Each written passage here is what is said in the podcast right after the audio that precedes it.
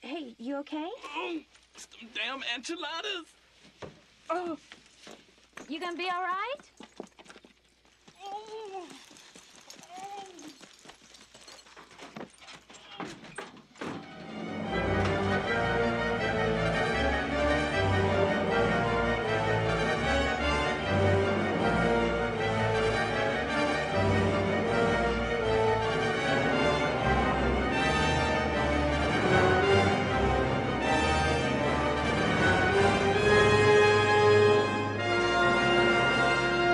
Hello, everyone. Welcome to a super duper king size, and when you find out who's on the show, you'll understand why I said king size. 50th episode of It's Dem Damn Enchiladas, the podcast, where shenanigans, hijinks surrounding horror movies, video games, television, comic books, beer, come early, come often. I am Carlos I. Rivera. As always, Mr. Adam R. Griffin. Follow us on the red hot Twitter machine. Handles in the show notes and the show at It's Them Damn. And on Instagram at It's Them Damn Enchiladas Podcast. Gentlemen, welcome to the 50th episode of our lovely podcast. 50 episodes of the greatest tomfoolery and hijinks and shenanigans on the internet, hosted by two dudes named Griff and Los. We got guests. I mean, in the sense that they're on our show, or like house guests. Well, not house guests, because we're in different spots, but like audio guests on the show. I don't know because the video coming from your side of the God screen damn ma- it! makes me think that we're in the same house right now. That's how super. Sacrifice my laptop for this shit. Well, the things, you, the, the things you have to sacrifice. First off, we do have Mr. Doctor Coach and Will Zach. What's up, guys? I apologize um, to your listeners for what's going to happen over the next couple of hours talking about this. And I'll also say that I wake up every day now with like anticipation about the trials of Griff's laptop. like, I I really need to take like a Twitter break, but I can't bring myself to do it because it's like I got to see what's happening with his with his goddamn laptop. When's he gonna when's this? And like he gets it going, and then it's like, oh, blue screen of death. Like, oh, so close, it's so close. The princess is in another castle. What's up, guys? The princess now lives at Dell.com. That's your update for the day. Thank you for the update. Um, He sounds so angry about it. I don't want to. I don't want to ask any questions. Shout out to Dell though. If Dell wants to sponsor the show, it sounds like you. there's know, some, there's someone that can definitely use a PC to uh, demo for you guys. Well, I'll, I'll tell you the updates later. Oh, we're gonna get to it. Don't you worry. and also, the reason why this episode is a king size episode, Mr. Rob Christie. We got big meat back here. Hi. Anybody who watches uh, Up, Up, Down, Down will get that reference. But, uh, I got Yeah. it. Don't worry. uh, yeah, I'm Robert Christie, or Robert W. Christie the third, if you prefer, or uh, if you prefer, Good Chop. That's me. Can we call you thirds? You, you, you can. I don't think anyone has ever. It would be the first. third. You are correct. It would be the first time anyone ever did that. But if you got to do it, you know, that's what you get. I'll, I'll- I'll keep that in mind. The thirds, The thirds. not a third, but the thirds. And uh, might I throw in real quick? Congratulations on episode 50. I think that's Hey. actually pretty damn cool. Oh, you're you're a fucking Right. suck up. I love it. Rob congratulates you guys. I apologize to the to the listeners. Well, you got to you got to balance it out. It's a great dynamic that we, you know. You Sorry, an apology, guys. Apology for the congratulations. So when this comes out, everyone, this will be special 50th Halloween episode. Um, so you should, should be listening to it on Halloween, which is the greatest holiday of the year. Um, it's also an, another special day in someone's life that's on our panel today. Uh, Dr. Mister, would you like to say uh, something to your little one? If we could play this back for her in the future. My daughter, will be seven on Halloween, and will absolutely not be listening to this show. Come on. Come on! Come on. no, no, we tried. Uh, we tried the Haunted Mansion with Eddie Murphy today, and I, I left the room to make dinner, and I came back, and both of my kids were like huddled up, Oh no. and, and like, I I had never seen it before, but I figured like this is a Disney Plus thing. This can't be this can't be bad. Um, but apparently it was it was pretty bad, and uh, yeah, we had we went to Halloween City today too, and uh, my two year old did not appreciate that one bit. So uh, yeah, I guess if if she ever listens to this, um, I'm sorry, sweetheart. you as well. The apology that went to the, the general audience goes double to you. This is the 50th episode and also the Ange is sorry episode. Happy birthday.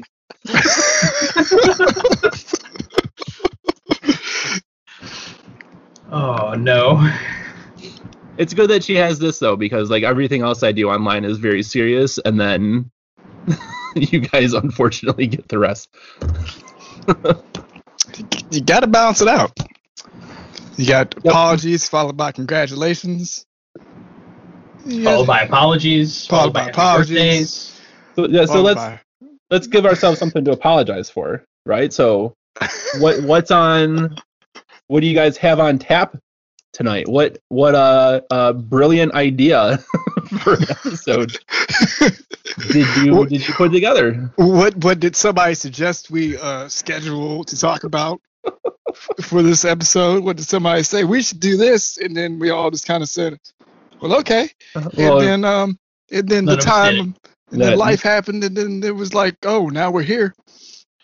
And uh, we should talk about I don't know. Let's talk about um uh, the thing that pisses me off the most about what we should talk about. Uh, let's talk about uh, Halloween Havoc 1995. Wow, right into it. Let's just get this out of the Uh. way. out of the way. This is like the main course first. Let me tell you, I Wow. growing up, okay, you had to get like we're old, so you had to get the pay per views and such from uh, the video store when they, when they had the VHSs and whatnot. So you might have had your Arrows video store. Your Arrows becomes your Blockbuster.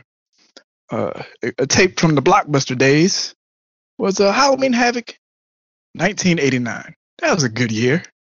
Then got Halloween Havoc, 1990. Uh, then they started moving into the WCW times. And things are good for about 93, 94. And then something happened. A blight upon the wrestling industry descended onto World Championship Wrestling.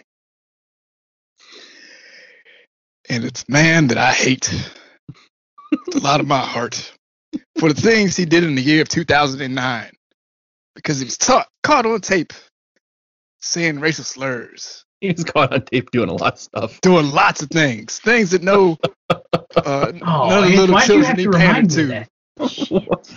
I just want people to be aware. And when my seven year old listens to this, I want her to be aware too.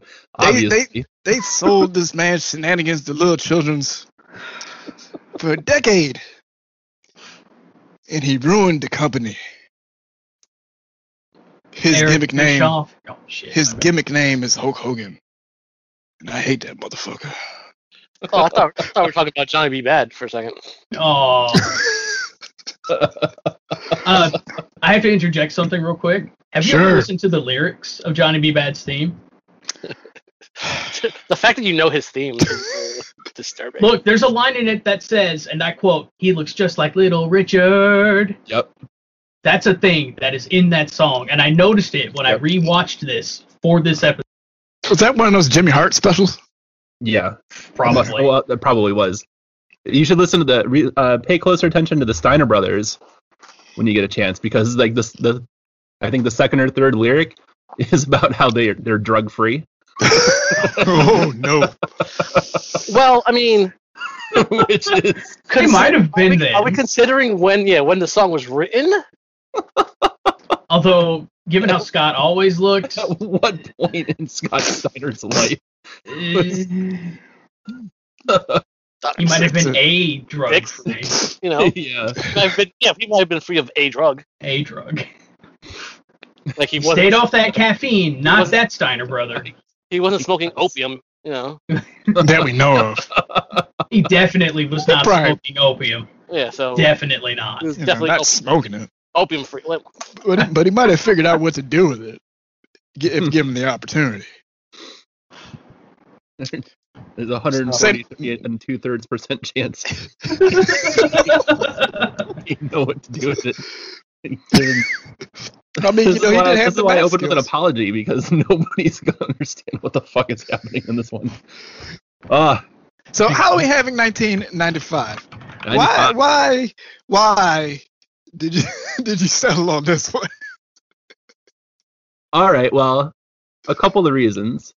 Um, I didn't want us to watch something good, right? Yeah. Um, uh, uh, knowing and also also i want to say um, i suggested two things for this for this show thinking like we could have like uh we've all been watching wrestling or been wrestling fans for a long time we have what like a hundred over a hundred years of wrestling fandom between the four of us which is depressing Um, yeah. A little bit. I don't know what you're talking. or or we could have like dorked out about like something really cool which is the other half and griff was like let's do both so it's just Again, you got to cover all your bases. You have to Yeah. apologize. You have to congratulate people. You got we got You have everybody to do the serious stuff, and then you got to just go ape shit crazy with all. Who knows So what the fuck we're talking about? So I and then you got to do this. So I didn't want you guys to watch something good, um, on the Nice. wrestling side. So th- so it had to be Halloween Havoc, right? Because what with today and Halloween and all, uh, and so the choices were 95 or uh, what I will suggest for next year's Halloween episode, which is Halloween Havoc 1998, which oh, I am I am uh, at the build up to. I've been rewatching every episode of Nitro and Thunder and paper uh, WCW pay per view uh, for its entire run. Um, kind of making my way through it piecemeal. I just got to October '98, and uh, we don't. I, I don't. I try not to speak ill of the dead, but Jesus Christ, the Ultimate Warrior is so bad. Oh, so so uh, gird your loins, boys, because that's what you're watching next year. Rob So, looks, uh, so, so I'm- Rob is not happy, and understandably so, because uh, the Ultimate Warrior uh, Is, when he's um, allowed to write his own stuff and decides to be super serious about it is unwatchable. yes, and unreadable, but that's another, that's another Yeah. thing for another time. So, but 95 makes sense for this show too, besides like the Halloween Havoc thing, because like Griff said, Hulk Hogan was this like pop culture 80s icon, right? And this pay per view is the end of that uh, character, right? Yep. Because what, what what makes wrestling different from other stuff is that, and we know because they've tried to have other people played different characters before. It's always one guy with the gimmick, and uh, 95 uh this was i think the last really insane hulk hogan thing uh with that that character kind of uh, uh in continuity from whenever he debuted in the wwf um it has a probably it had to have cost at least a million dollars for this stunt right Yeah. um machine versus machine. yeah, where they put. I mean, we'll get into it, but uh, putting monster trucks on top of Cobo Hall, like I have to imagine the insurance policy alone Oh god. that the, the whoever owned Cobo took out for this or made WCW take out for this had to have been like through the roof. Whatever whatever insurance agent uh, booked that for them probably retired.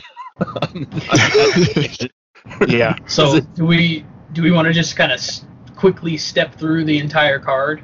yeah, it's we can do that. all bad. No, there's awesome stuff here too, and that's that's the other part. Yeah. This this is the end of that era of WCW, and then it it gets really good. And I would say the stretch where it's even parts of this stuff um, which I, I think are people generally treat as, as unwatchable. I think that's really unfair.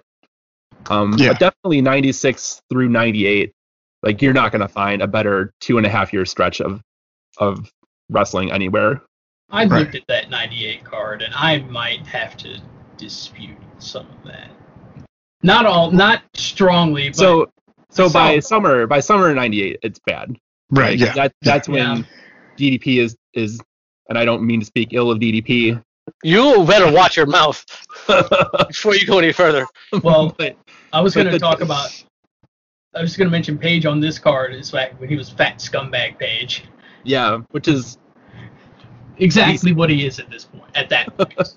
yeah, yeah, which is which is decent, right? Yeah, I mean, it's a good character. Ash is not, is not it's like that. That obviously wasn't a gimmick that was gonna uh, make anybody any money in the in the late '90s. So it, it probably worked out better for him that uh, he left, because there would have been no way, Right. Um, that that would have worked out. It's it's honestly kind of amazing that it worked out as long as it did. Um, but then you get some like some goofy Dungeon of Doom stuff, right? Yeah. And this is this is the beginning of the end for them too, because I mean anything, any, and this is again why you know the hatred for Hogan is so strong. Anything that intersects with Hogan, especially in this time period, just gets bad. dragged down. Hmm The big match with Flair when he comes over, it, it knocks That- Flair off course for at least a couple years Until until this paper. until until, until this pay per view. Yeah, because it's a Sting angle, because that's that's an awesome angle. That's yeah, that's incredible. Yep. Um, and that's another reason like why we, I wanted to talk about this because we need to like rave about Brian Pillman. Yeah. That's like one of the most Oh, underrated yeah. guys ever. Pillman is So- so so good. Yeah, so we can I guess we can just run through it and get to the good stuff. Yeah. But yeah, so this opened with uh, DDP versus Johnny B. Badd for the TV title.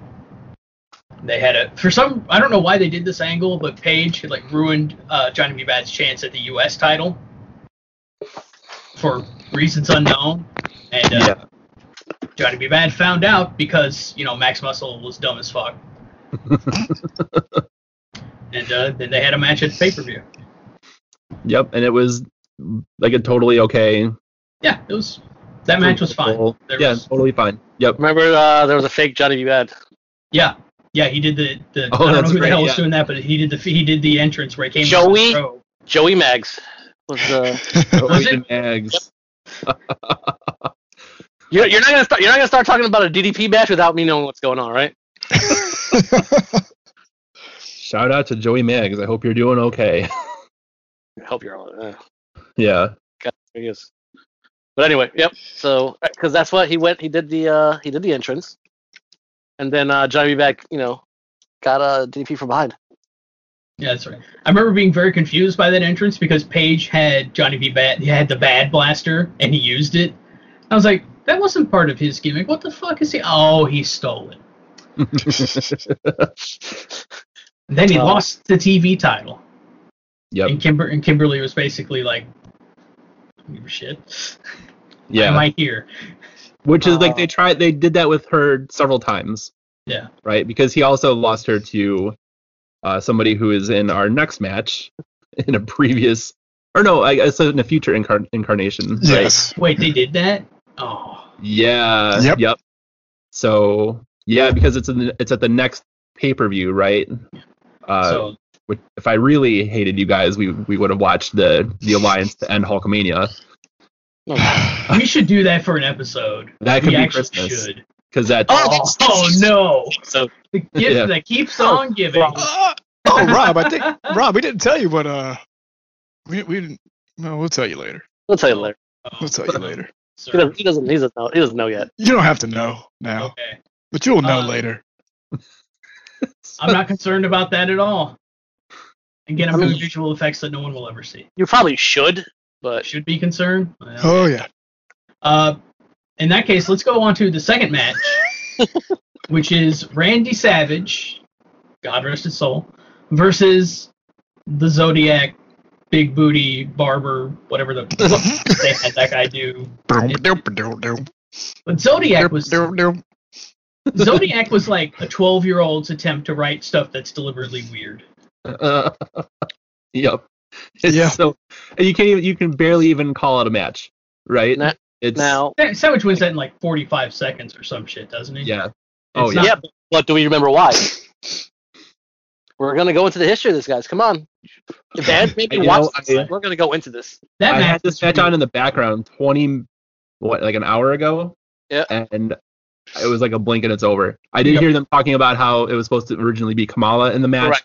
Kamala, Kamala was uh, too afraid, Bobby Heenan said, and the Taskmaster beat him up. So he uh, so he must have quit right before. yeah, this Kamala, Kamala left. Kamala left it okay. right Yeah. before the review.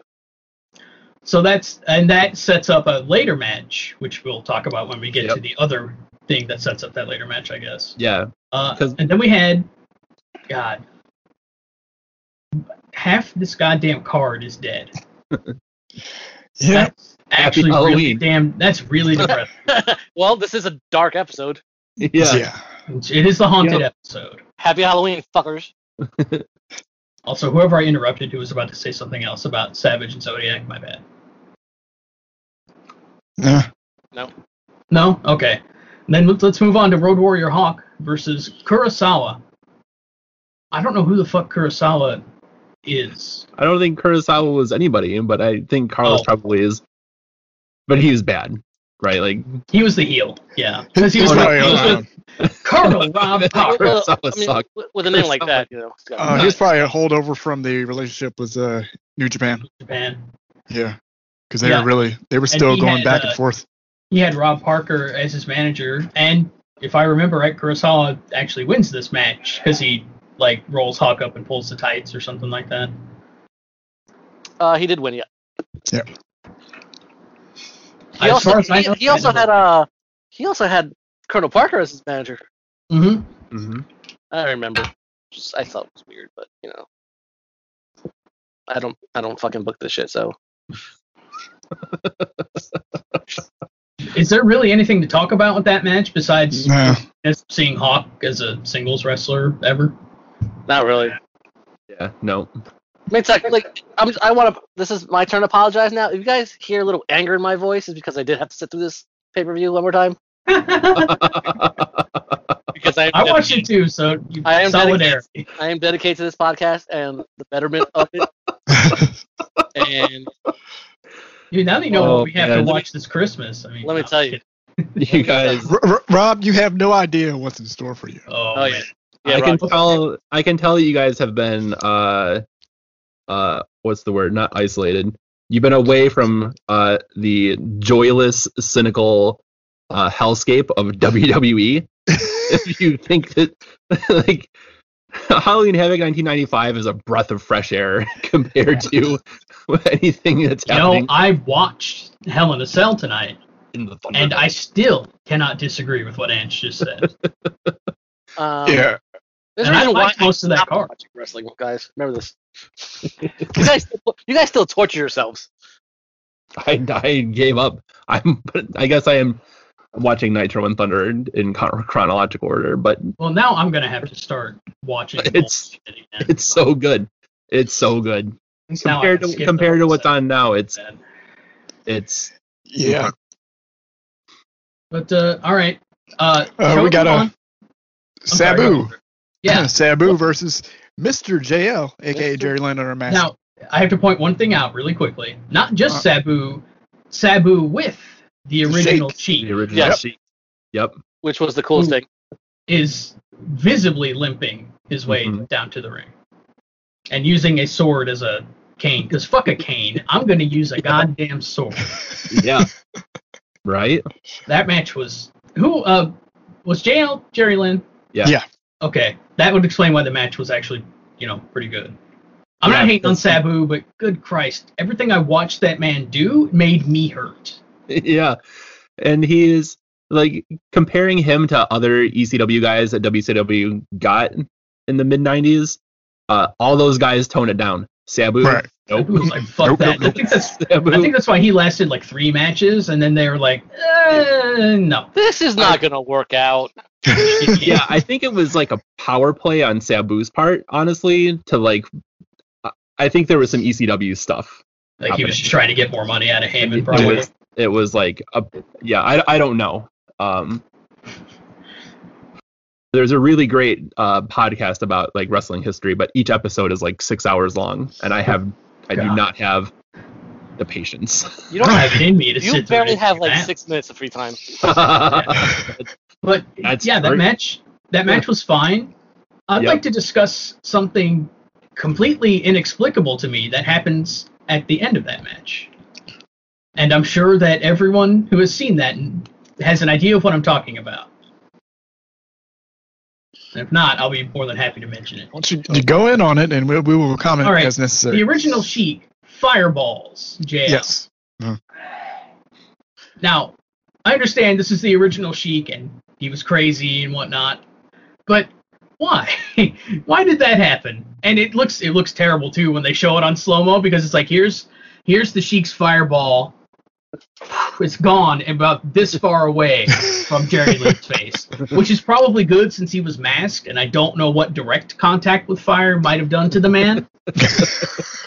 yeah that mask could have just melted to his face Yeah. He would have just looked like that forever. Oh, but yeah, that was that was another match that was that was fine. There was nothing wrong with it. It was Sabu, and it was Jerry Lynn trying to not get murdered by Sabu.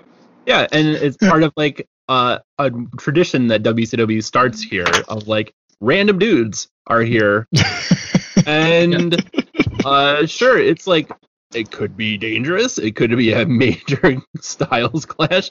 It doesn't matter. Doesn't Just matter. just you. It's we need four minutes to kill. I do sort of wonder why you wouldn't maybe with that and have the television title match in this spot. But you know what? I don't know shit about booking. Well, the last thing you want is uh, some kid watching a fireball go at the first match, and then parents like, oh, Yeah. this, this Yeah, is Kirk, shut, shut the show off. yeah, and, and having having Johnny B. Badd follow Sabu Yeah, is, is a little not not good. a little weird. a little, little bit of a letdown, I guess. Total tonal shift.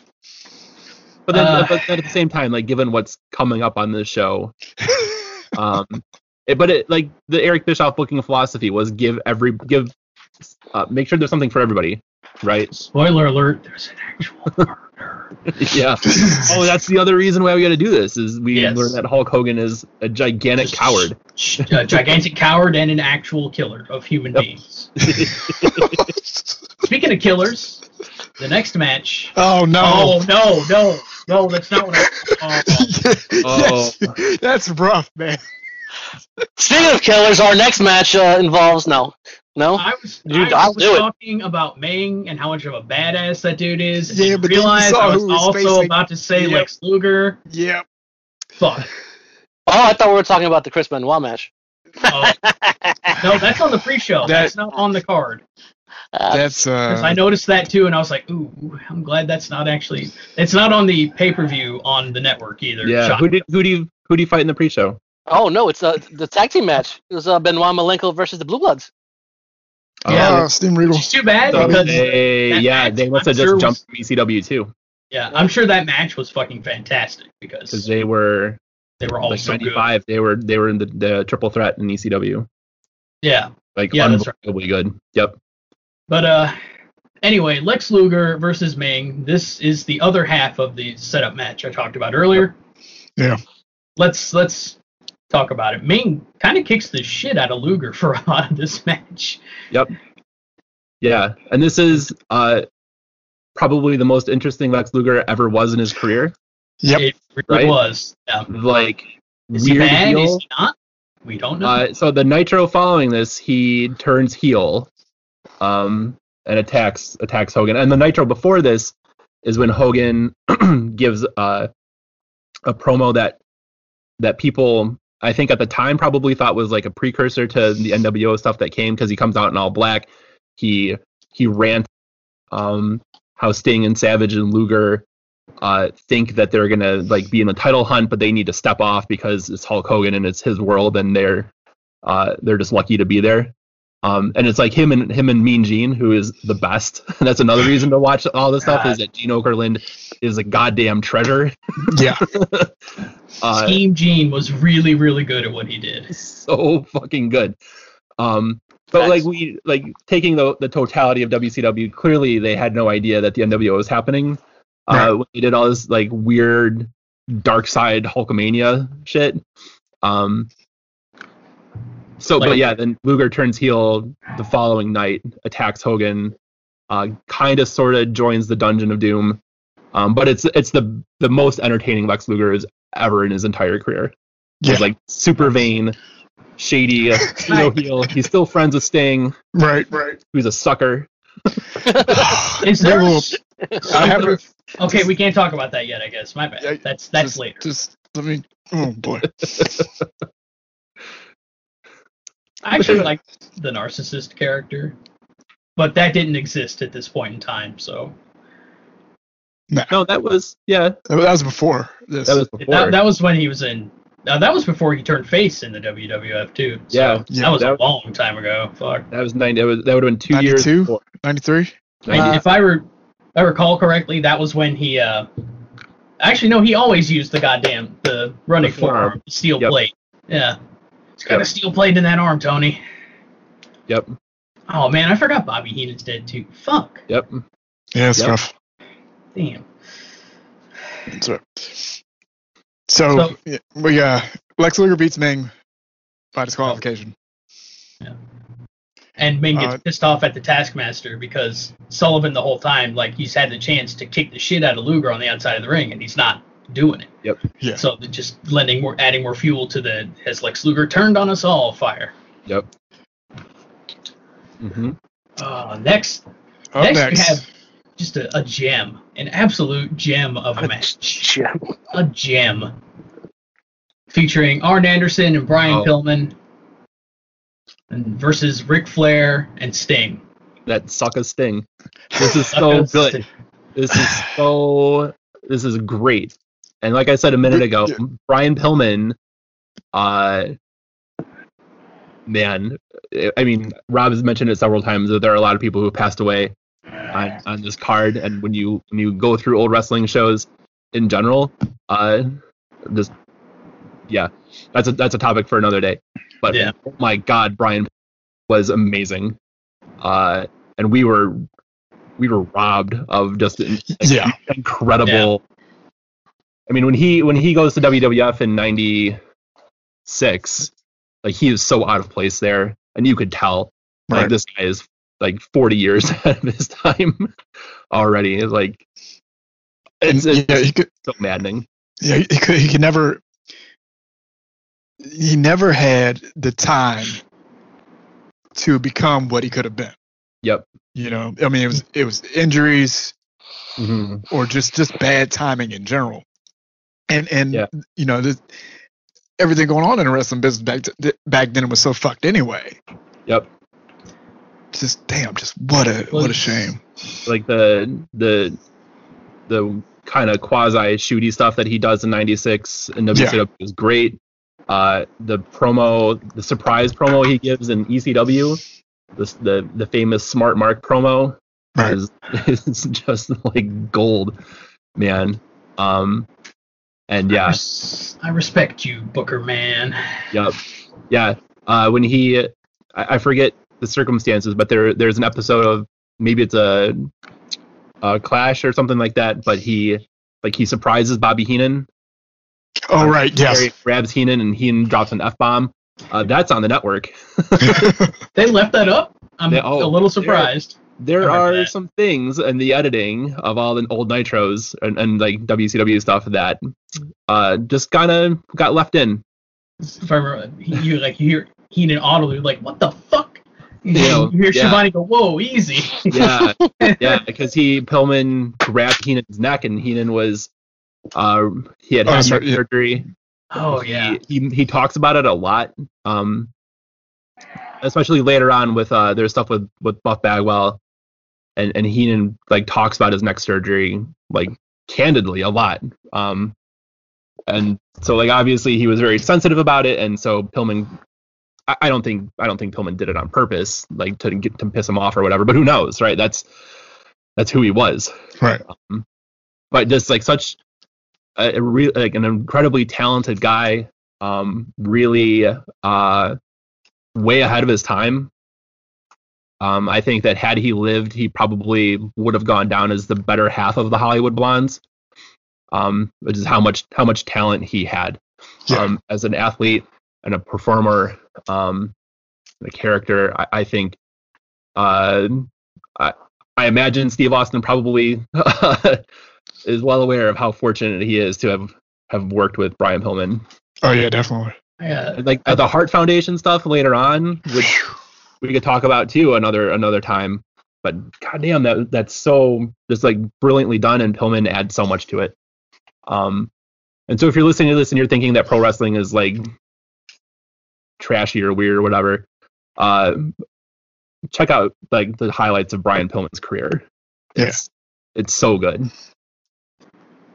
Can you Yeah, imagine? this is uh, good, Rob. just, just real quick, if we had gotten like uh 19 like modern day Hollywood blondes, if things Yeah. had worked out and that had happened, shit. Yeah, Yeah, grouchy Hollywood blonde, circa like 2002.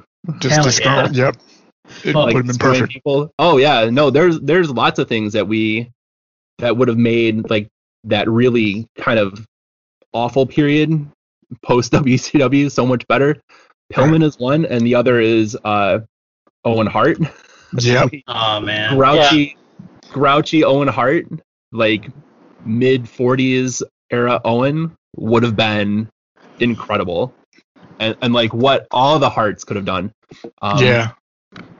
Bulldog when Bulldog goes to WCW, it's pretty sad. Like post real Montreal, yeah, he he uh, and again, I don't want to speak ill of the dead, but it's he's not he's not in his prime anymore.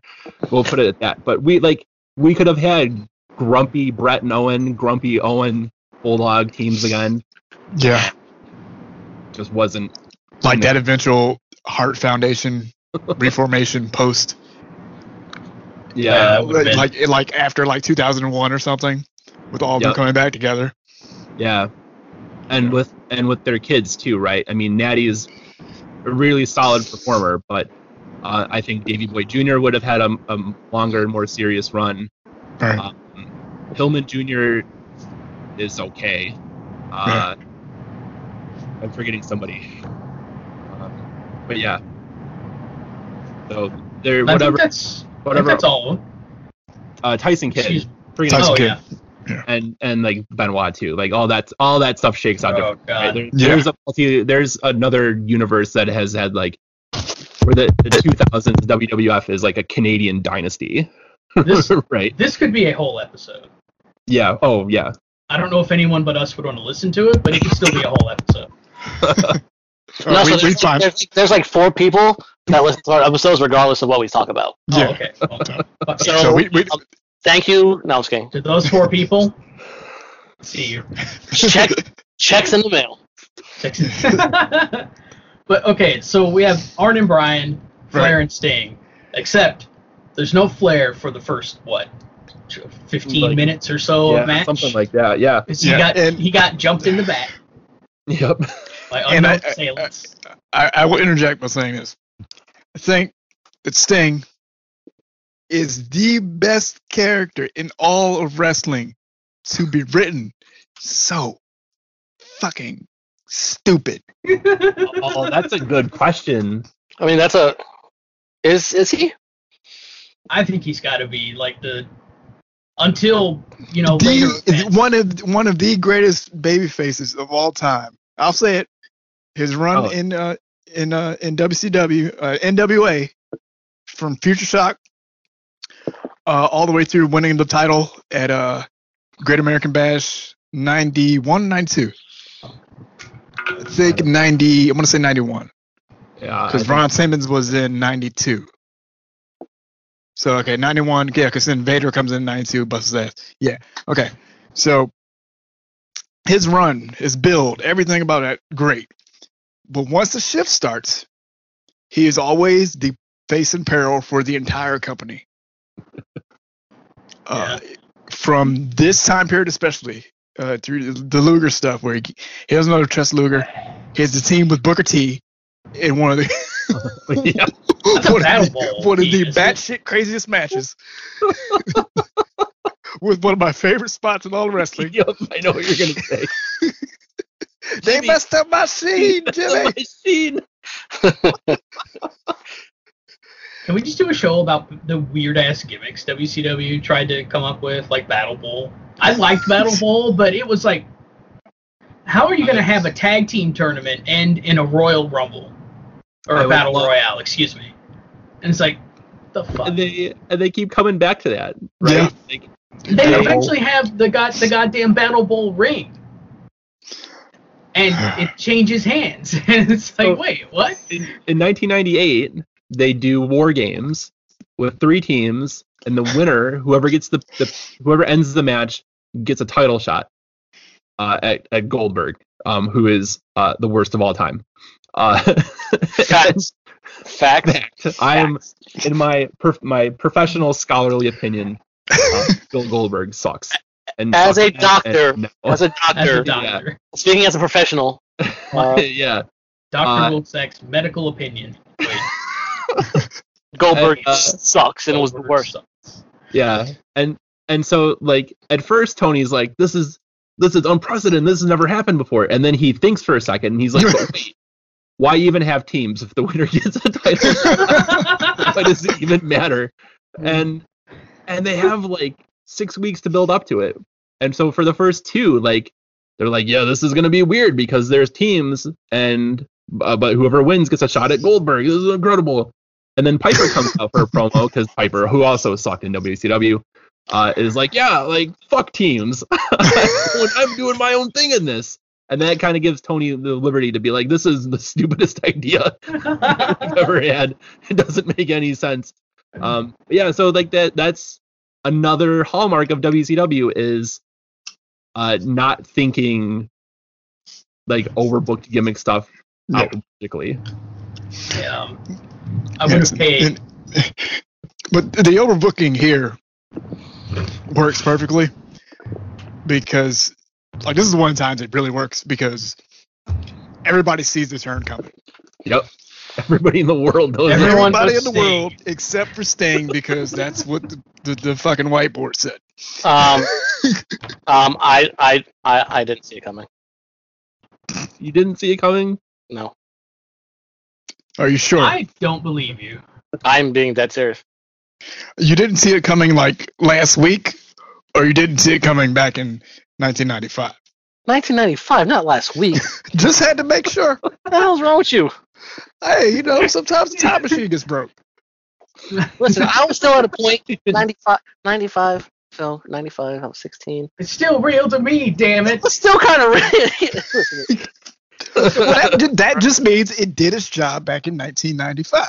That's, Yeah. that's true. correct. And, they, and to their credit, like they They sold the shit out of it. they sold it. Uh, Flair and Arn have an amazing match on the pay per view before Fall That Brawl, so and Arn Arn pins him. Oh yeah, it's so good. Yeah. Um, that's when Pillman, I think, yeah, Pillman turns heel, and that's uh, and starts teaming up with Arn then. Um, and so like you can feel like, is this like a new dangerous alliance kind of thing? Is this could this be the Horsemen somehow? Um, but yeah, like if you had two brain cells strung together, it's not not sixteen year old Carlos. You're, you're looking at this. I realized that sounded terrible halfway through the sentence, but I was committed to it. I, I like it. 'cause I was like, where are you going with this? Because this is not. But very clearly, like wrestling law dictates that Sting has to be Sting is gonna get Yeah. like turned on. and like it makes it the progression of it makes sense because he tries to put himself up again during uh during the war games match with the fake sting. And he finds us you know what? Screw these people. And then we get raptor sting followed by a complete crow bungee jumping sting. And it's all good. It's fine. It works. He deserves it. He deserves the run. He deserves to finally be this conquering hero. No, he didn't deserve. shut up rob. No, no, no, no. Not, it's, what he didn't deserve was what Don't the, make me mute your mic. It was nothing Sting did. It was the, the garbage ass match that he has with Hogan that they completely fuck up. And I was getting to that Oh, okay. because I can speak on that one because I was there. Oh no. Yep. It was in No. Washington D.C. and Ah. I said, "Okay, I've been waiting for this match for the past year because that's how long the buildup was, an entire year, and it Yep. really starts with this match because the turn from WCW from by Sting pretty much starts when Flair says, "You know what? I'm gonna go back to well, I'm gonna beat you up," yeah Mm-hmm. and it re- results in uh, something that pretty much eclipses the RoboCop stuff from Capital Combat '91, which I was also at. no. no. There's always something related to RoboCop going on in, in Griff's life. Uh, Yes, RoboCop, DC, WCW. That's that's my childhood. But yeah, just just great stuff here, and the Horseman stuff coming out of this uh, was great till they get the Mongo, and then so you guys, yeah, we we need to do a WCW appreciation series, I think, because I I'm happy to play the part of the apologist, I guess. that is, that's your that is your role. Because while Mongo is a terrible wrestler, he is so funny. Yeah. He's so He- well- entertaining. well, you know what puts it over? The fact that he's committed to it. He, fu- he Yup. fucking goes, even if it's all. Mongo sells like a fainting goat. it's it's incredible. Yeah, there's there's a Twitter account that's just like Mongo clips, and, and he he put together a, a a couple of Mongo like tribute videos. Mongo Jesus. botching like simple moves, Mongo getting punched and like jumping up and then just falling over, like stiff as a board. Oh, I'm, I'm gonna need a link. I'm gonna need a link to this, and Yeah. uh, for the listeners, all five of you listening to this episode, um, I'm gonna need. We're gonna put this out there for you guys. Yeah. Uh, yeah, but I mean, two two incarnations of the Four Horsemen that are incredible, um, for for different reasons. Yeah. Um, Mhm. I got well, technically, no, three incarnations. Three, Right? yeah. Um, I'm at I'm at that part now in the rewatch, um, which is, is really good. Um, what you what you don't see in HD in the in the promo where Flair comes back after the lawsuit, um, and the abuse of power one, is that I think he he must have like bit his tongue or something. Oh, he's bleeding like hell. He's- Yeah. His mouth is all bloody for for whatever reason, um, which I think really adds to it. Um, but yeah. Um, what what really sucks about the Sting stuff is that as bad as that Hogan thing was uh, in '97, uh, they very clearly had no idea what to do with Sting as champ Yeah. at all Yeah. None. to the to the point where like you kind of have to look at the Hogan match and be like they almost shouldn't have given it to Sting. Well, they didn't. They clearly didn't want to. yeah. Well, he didn't. He didn't want to. Hogan didn't want to. Yeah. Yeah. Um. Piece of Shit. So it, it's like I, I- I don't know. Rebooking the stuff over 20 years later, almost 25 years later, in the case of Halloween Havoc, which we're talking about now, is I I know it's really nothing more than just like a thought experiment, but it's it's so interesting. I think because the company was so big, Right. And we're making so much money and had so much money to throw around, like with the stunt that we're going to talk about here in a second at Halloween Havoc, uh, it has zero payoff, is never mentioned again, None. is is legitimately uh, uncomfortable to watch. I think um, at a couple of points is Yeah. yeah. So, do we just want to talk about that? Can we talk about Let's- that? And Let's get into it. And I, I will say from we can, we can go to the good stuff. the uh this this whole angle with the Giant and Desert Doom is also responsible for the weirdest debut of all time. No. No. No. Um, I think it might be though. Yeah, you, can- 'cause, you know they bring all they bring all the weird gimmicks into uh, Dungeons and Doom. You got the Zodiac, you got the Taskmaster. Oh, Um, now, now I know what you're talking about. Sorry. I'm like, what are you? talk- I'm like, what are you possibly? They got you know you, you had the, the you had the uh the it's not hot water promo exclamation from Hogan during that one Dungeons and Doom vignette. Oh, And No. then you got the Yeah. Yeti. The, the Yeti. The Yeti. Hey, Listen. that I- j- just to get to the point of what nonsense this was, because it was this was nonsense. Like, and for me to say that, I still thought that wrestling was kind of real at this point. It means something, right? But when you have them put a double bear hug, it looks so On- bad. it was it was like Wait, we're jumping. We're jumping ahead though. We got. yeah, we're we're ahead. I want We're to talk about machine versus machine Yeah. and how Hulk Okay. Hogan just murders the giant. yeah. Well, I, but I think I think that also, if we're going to talk about that, we need to talk about how trash the character is. We've al- I've already discussed how trash Yeah. the person is. Oh yeah. No, the character Hogan the is character a is, dirtbag. is, is, is Yeah. a complete scumbag, This was okay. Jerkaholic. This is like a, a mega face character Yep. whose offense always included the following maneuvers: the rope burn Yep. Yep. hmm and the back rake. Yep. Yeah. And it's like, what kind of babyface does this shit? Unless it's like a s- I fucking hate you type thing where you just want to hurt somebody, I could understand that, but he did it to everybody. Yep. And he he is uh, presented as a uh, a good Christian Yes. and, and a role model for children. I mean, isn't that redundant though? Oh, the other thing that he always did, Apologies. yes, but he always went to the eyes. yep. Oh And yeah. it's like, man, what the, what the fuck? and the, and the face announcers, uh, whether Gorilla Monsoon or Tony Schiavone, are like applauding that, and, and it's like finally good that uh, the Ted DiBiase's and the Kevin Sullivans and the Mr. Perfects and the Giants of the world are finally getting poked in the eye too. Uh, yeah, there there's some weird moral messaging there uh, about this offense around a guy like uh, just use who has to use that offense to cover for the fact that he can't really do much. Can't do anything. Yeah.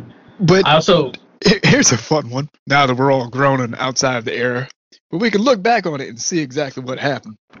Doesn't it all make sense that he would portray him? That he would be portrayed as this stalwart person Yeah, while being a massive then- piece of shit. and do all this, just just be the worst in general. yep. Oh yeah. Uh, I just realized we also forgot to mention at some point early on in this card, uh, there's a he cuts a promo. Hogan does because of course he does. But they also have a talk with like the mechanic for the trucks, Yep. and, and they try to make it sound like super technical and shit. And it's just like they're just trying to ram each other off a off out of a circle, man. Yep. Hey man, there's a lot of thought and precision and engineering like masterpiece to get. Uh, the other thing, I could be wrong on this. Do any of you know how actual like person, like big dude on big dude sumo works? Because Uh, my mean, thought, my thought was that as soon as you get a foot or anything like outside of the circle, that's done. That's it. yeah, Lost. that's it. That's what I thought. Fucking Yeah. Hogan gets pushed partly out of the circle by the Giants truck and just keeps fucking going like he didn't lose. Yeah, they Well, he's a jerk. rules on the fly. Yeah. Scumbag. Yeah. Absolute scumbag. Totally a, a production thing. Bischoff on the headset screaming like, It's not over. It's not "Just over. going." Yeah. Yep. Could you That's- imagine doing commentary for something like that? Like how how much would you have to be paid to swallow all the shame you'd probably be feeling at the time? So that's another mystery of WCW, right? Because the the rumor always was that they never told the announcers ahead of time what was going to happen Yeah, because would that was a that was a, a way to have it have the calls feel more authentic. So Bobby Heenan was So genuinely shocked and appalled when the giant was shoved off the roof by Well, I thought you were going to say that that Heenan Heenan spoiling the Hogan heel turn uh, happens. I think because they didn't tell him to shut up, which like Oh, a, yeah, a real yeah. producer would have done, right? Yeah. Like killed, like is he shut the up. third? Yeah, if he's is he the third man? I just I remember but that just now. let, yeah, just let the let them speculate about what's happening. Like like fans would, right? Or like uh like I real knew that. sportscasters would. Um, that stuff comes up all because you see on Nitro, like they miss spots all the time. Yeah. There are angles that happen that because there's nobody nobody there telling them to like look out for certain spots or whatever that they totally miss. Um, they have to come up sometimes with explanations on their own for stuff that happened, which is like comedy gold. Uh, yeah. Don't Um, forget the multiple sidewalk slams. yeah. Yeah, yeah. Well, that's yeah. that may be less a product of them not being informed. Well, actually, I guess in Schiavone's case, it was 100% a product of him not being informed. What is I- this move called? I don't fucking know. Sidewalk slam. There. I think it was a backlash to Mike Tenay. Is my is my theory, because like at the point where I'm at now, they make fun of Tenay for knowing all the moves, and they're still in the like, I don't know, Psychosis does a Pescado in a in a match, and they're like Pescado, that's what I'm going to order for dinner later. it's like, Classic. yeah, I'd like to I'd like to jump ahead again and just remind you all that at some point uh, Mark Madden and Mike Tenay were on the microphone, yeah. and uh, it was the worst fucking thing you could imagine. that's where I'm. I might stop. I, I would I, I, I have I a would at least mute it a because deep Madden, for Mark Madden. fuck off. uh, but I'm I'm so curious about about how so much of it goes and like how much weird shit like how that plays today. I'm gonna say I, and also I'm uh, a huge Ernest Miller fan. Yes. so The I cat. want I need to see the cat right now in '98, October '98. He's giving people five seconds to get out of the ring. Um, or else he's gonna whoop their ass. and, and he threatened. Uh, I forget he um, I forget one of the luchadors, and he gives the whole speech, and then the guy is like doesn't speak English. and the, the cat is like genuinely mad. See, now I got to go back and rewatch for him and Norman See- Smiley. Yeah, yeah. Norman Smiley. Norman Smiley is on, but he's not uh, screaming Norman yet. I'm really interested to see how how that is. Uh, David Flair and Crowbar. I'm really excited to get to that stuff. Oh um, my gosh. Rob. uh, I, So- I'm just having flashbacks to all kinds of awful shit, like uh, fucking Dewey winning the world title. I forgot his goddamn Yeah. name.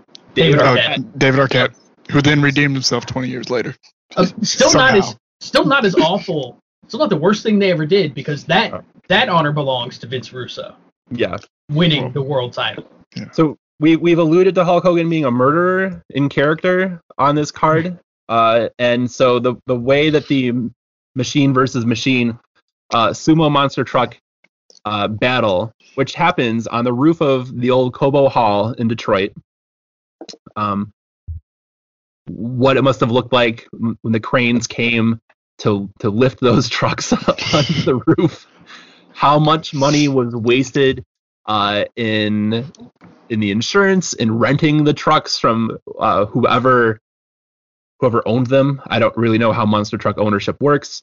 Uh, the training that Hogan and and uh, the Giant had to go through in order to drive it because they they appear to be driving the trucks themselves. I, I, I was gonna Uh, ask if y'all think they were actually driving or did they just film them like maybe doing like forward and backward just to have some like B-roll of There, them in the truck. There is no fucking way they drove those things for real. I don't know. It- Mhm. But they're but they're around them, right? And insurance would have would have Correct. said Yeah. you Yeah. have to have Yeah, that's- that's like good training for it, right? Um, and then uh, at the end, uh, Hulk Hogan knocks the giant off the roof into the into the Detroit River, and uh, at the time, uh, the character was the son of Andre the Giant, Yes. uh, who, who Bobby Heenan has uh, had a lot of affection for, and so we have to listen to Bobby Heenan for the next what like hour hour and a half of the pay per view. Um, I knew that man's like- father. yeah. Uh, yeah, at one point, like he he wants to go ba- like backstage and talk to the police, and he he's not allowed, and Heenan has like an epic uh meltdown on the air about this. Um, Hogan, uh, once once the giant falls off the roof and does like the full like arm waving, like timber kind of fall. Hogan, like on all fours, scrambles to the edge of the roof, uh, looks over and starts yelling, "Help! Help!" Need some help out here, brothers. Get some help! for a guy who, for the last what, like twelve years, had been portrayed as this superhuman, like it almost makes more sense for the character Hulk Hogan to to dive off, catch the giant, Yep. and, and safely on the ground. and land Yeah. on like the, the the awning, Yeah. oh, that's another part bounce too. bounce off the awning. Yeah. Is th- what? Yeah, like what scaffolding or whatever was set up to make that stunt work because the giant had to have been close to 400 pounds at the time, six foot ten or whatever, um, in real life. Uh, you can't just put up like a regular scaffold for this enormous human being to land on, right? Yeah.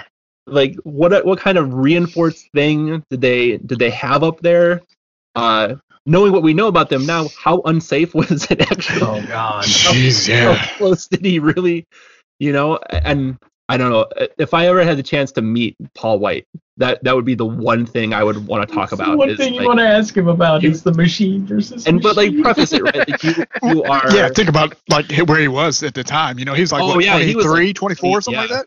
early 20s yeah no he's he's like like one of the best big men ever right? Mhm. as, as objective as you can be with pro wrestling uh he is uh the best big man ever uh up there for sure. And i would i would preface it with that. You are incredible. Um what the fuck? How much did they have to pay you to do that stupid bullshit? and and if he was only 23 would he have known to be like you have to pay me like two A million lot. Right, yeah. Right. A lot. Oh, yeah, I'm sure if Vince McMahon came to him now and was like, "Listen, pal, we're gonna we're gonna toss you off the side of Titan Towers," you're like, It's gonna be good shit. Five million dollars. yeah, this is gonna be some good shit, pal. Five million It's gonna be dollars. great TV. Great TV. Yeah, five million dollars. And then, uh, can we just jump to the main event? part Yeah. this? The Hogan Giant uh, title match. Uh, Hogan comes out first. They're like, the announcers have no idea if the match is going to happen. Hogan comes out is a total chicken shit and is like, uh, apparently I murdered the giant. I don't think we're having a match tonight. and then the giant comes out. And then you hear the Completely doo, doo, the Dungeon of Doom music kicks in, and everyone's like, "Oh my god!" God, how did this happen? And you would you would think like he would have like at least a black eye, Maybe some bruises, uh, maybe a couple of incidental a big cuts. Cast or something. Nope, he just Nope. comes out. He just walks out there. totally good. And and Hogan, gigantic coward, confronted with the man he just attempted to murder, uh, dives out of the ring and tries to run away in fear. The American patriot, uh, say your prayers, take your vitamins. Uh, always, always do it for the big man upstairs. Uh, sees the the son of uh, an old rival that he just tried to murder and runs away in, in Well, well, clearly, well, clearly he thought he saw a ghost. Is what, I mean, it is. It is a Halloween episode. It is a Halloween episode. the Halloween episode. Yeah, He thought that he killed them, and it was his ghost Yeah. to take exact, you know, enact his revenge on uh, on on on Hulk Hogan. I guess Hulk Hogan didn't say his prayers that day for some odd reason, yeah. or forgot Yeah. his vitamins, and you know, now he's like, oh shit, this is what Where happened. uh, where was the Friday the Thirteenth series in '95? Which which incarnation of, of Jason could? Uh, that was after Jason Goes to Hell. So okay, so maybe yeah, the spirit of Jason Voorhees had jumped into the jumped into him. Yes. I mean, that is possible. He, he ate the, the demon worm got into him. yeah. There's no Creighton Duke to stop it. Uh, Nope. Nope. Nope. so, uh, do we talk about what happened? Okay, I want to How point did out Creighton something. Duke in this episode? Hold on. How did Creighton Duke work his way into this Halloween? you you mentioned I mentioned Jason Goes to It's a given at that point. It's, Oh, I know. So there's a. I'm looking at some. I'm looking at cagematch.net at the card because I just wanted to pull it up real quick to have a reference. This is listed as WCW World Heavyweight Title match, with the stipulation that the title can change hands via disqualification. Correct. That is never mentioned. In the Yeah. commentary, nowhere, not on the card, anyplace, no one ever says it. You learn it, if I recall correctly, on the Nitro after this card. Because Correct. the Giant comes out with the belt, like, hey, hey, I'm the champion, because So- Hogan got disqualified. So this is one of the few nitros I remember like vividly. Jimmy Hart Yep. actually said that he negotiated that uh, that clause in the contract, Yep. but only they you know, like only they knew about it, which was just like insane. What a, That's why what a Jimmy Hart was Jimmy Hart was awesome. Yep. Another another uh Choke getting- slamming, baby! for for WCW of sort of like having to explain stuff after the fact. Yeah. I mean, that's how I do things in life. Like, I mean, just how hard, then I how hard everything would it have been to put that on a, even if you just put it on like a graphic as the match is happening? How hard would that have been? Because they spent all their time prepping the fucking monster Fucking trucks. monster trucks. All the all of the pre-production work went into the went into the monster trucks. the same people who had to spray paint those fuckers. Were Yeah. Also the ones Oh who would have yeah. had to update the graphics for the world title match, and they were all just high as fuck at that point. Like, Yeah. "Uh, So the the whole card is like veteran guys that don't need a lot of instruction, right? Uh, go out and give us three to ten good minutes. And Three, three and ten. Yeah. Oh, I, I mean, like in case of 95, Zodiac, you don't have to you don't have to tell Randy Savage to do anything. Like he is No. he is the no, greatest he of all knew, time. he knew what the fuck to do. But him and and Zodiac, who uh, never great, but a good hand. Right. Like when he was clean, at Yeah. least. Yeah. Uh, go out there and give us three minutes. Like put Savage over strong. It's easy for those guys, right? Especially since Savage would actually punch the shit out of people. Yeah, yeah, if you Yeah. don't fucking do what I had planned, you're gonna get hurt. yeah. And so that's Halloween Havoc, 1995. Oh, it-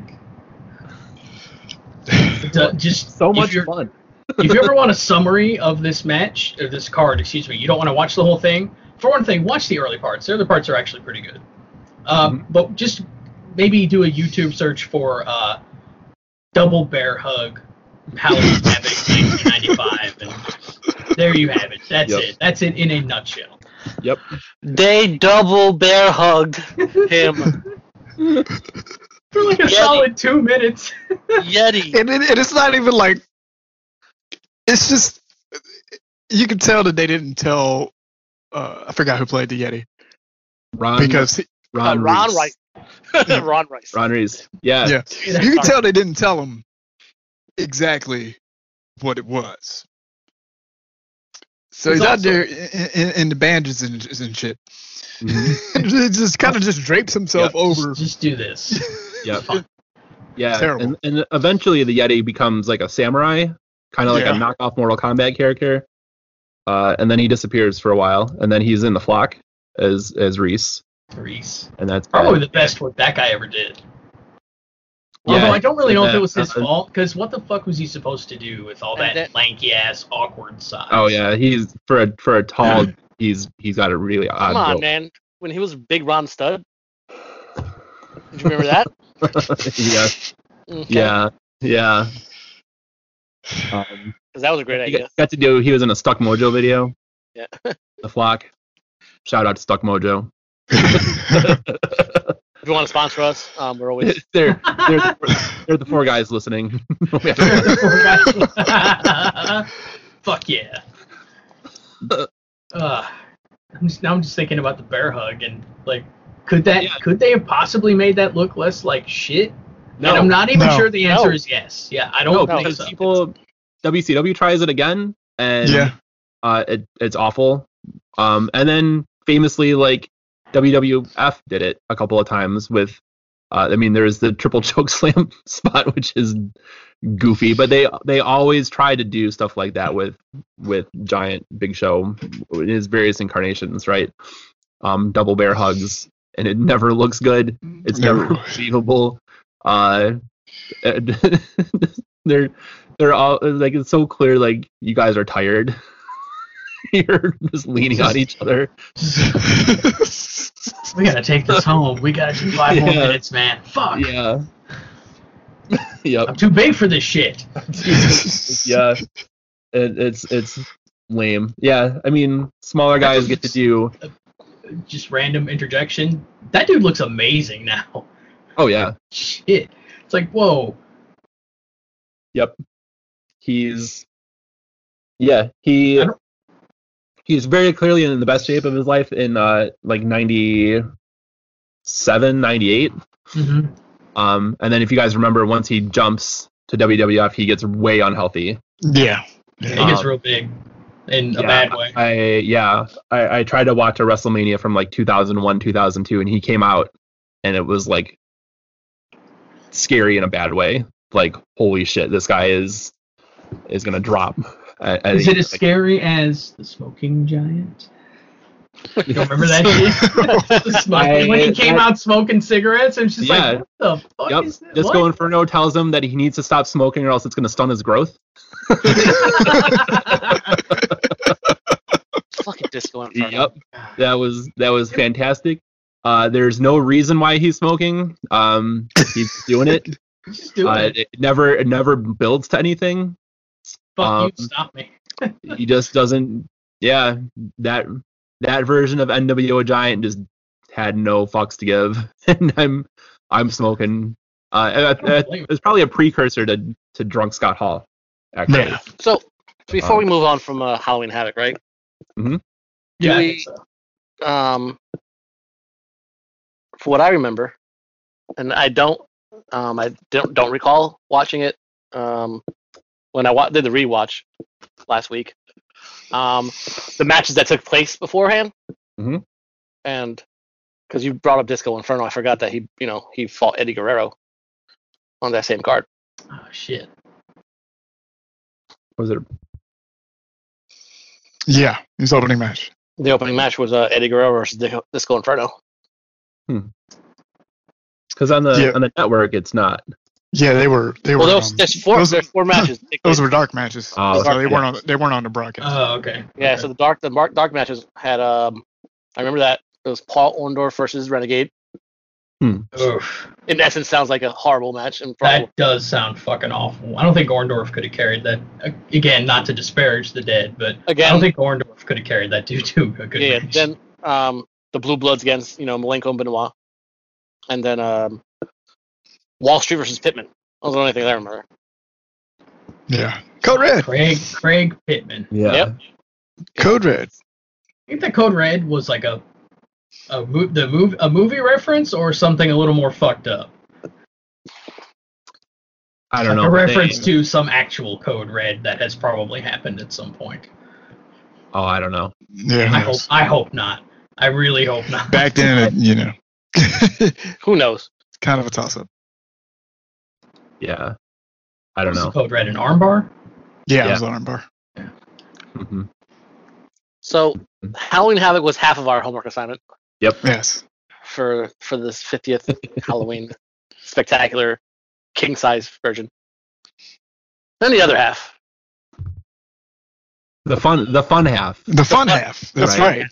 the fun half um, involves a genre or genre, I guess it's a mixture of genres, right?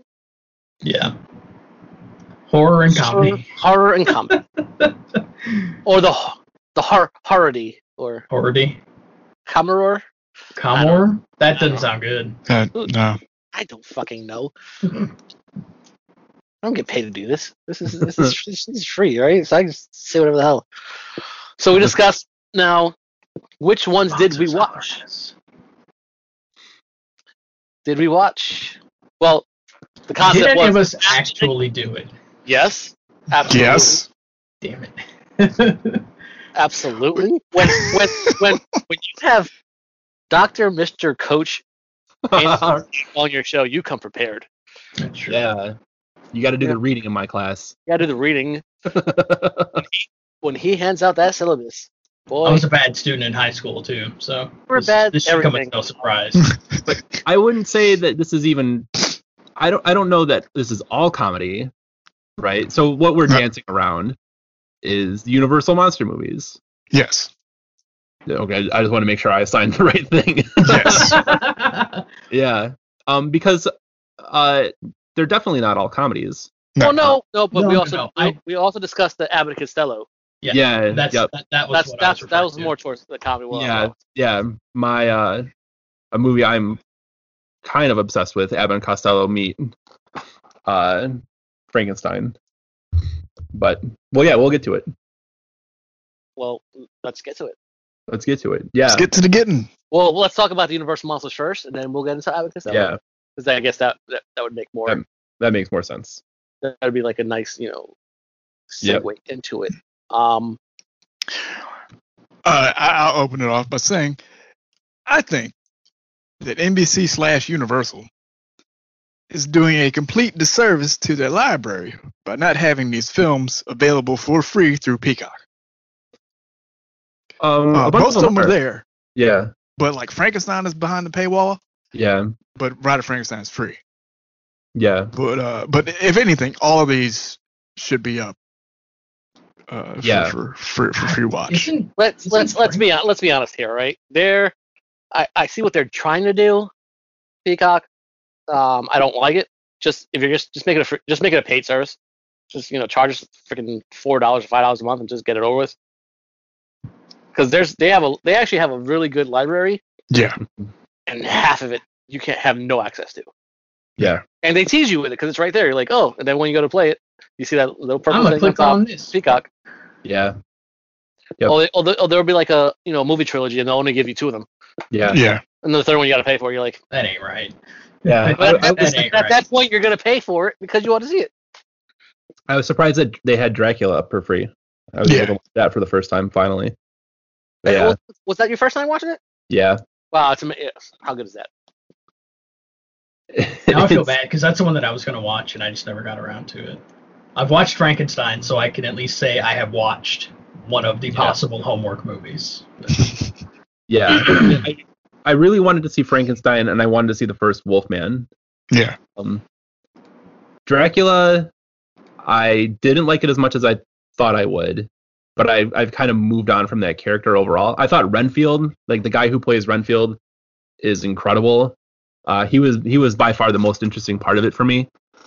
I think, um, the way that like they the movie moves very slowly in parts, Mhm. um, and it's like an intentional thing, right? Like, and it it works. But then the parts where like they want to convey that Dracula is evil because there might be people watching who don't know that, and they cut to to Bela Lugosi, and then like the camera slowly, Oh yeah, you know, like I was laughing at those parts.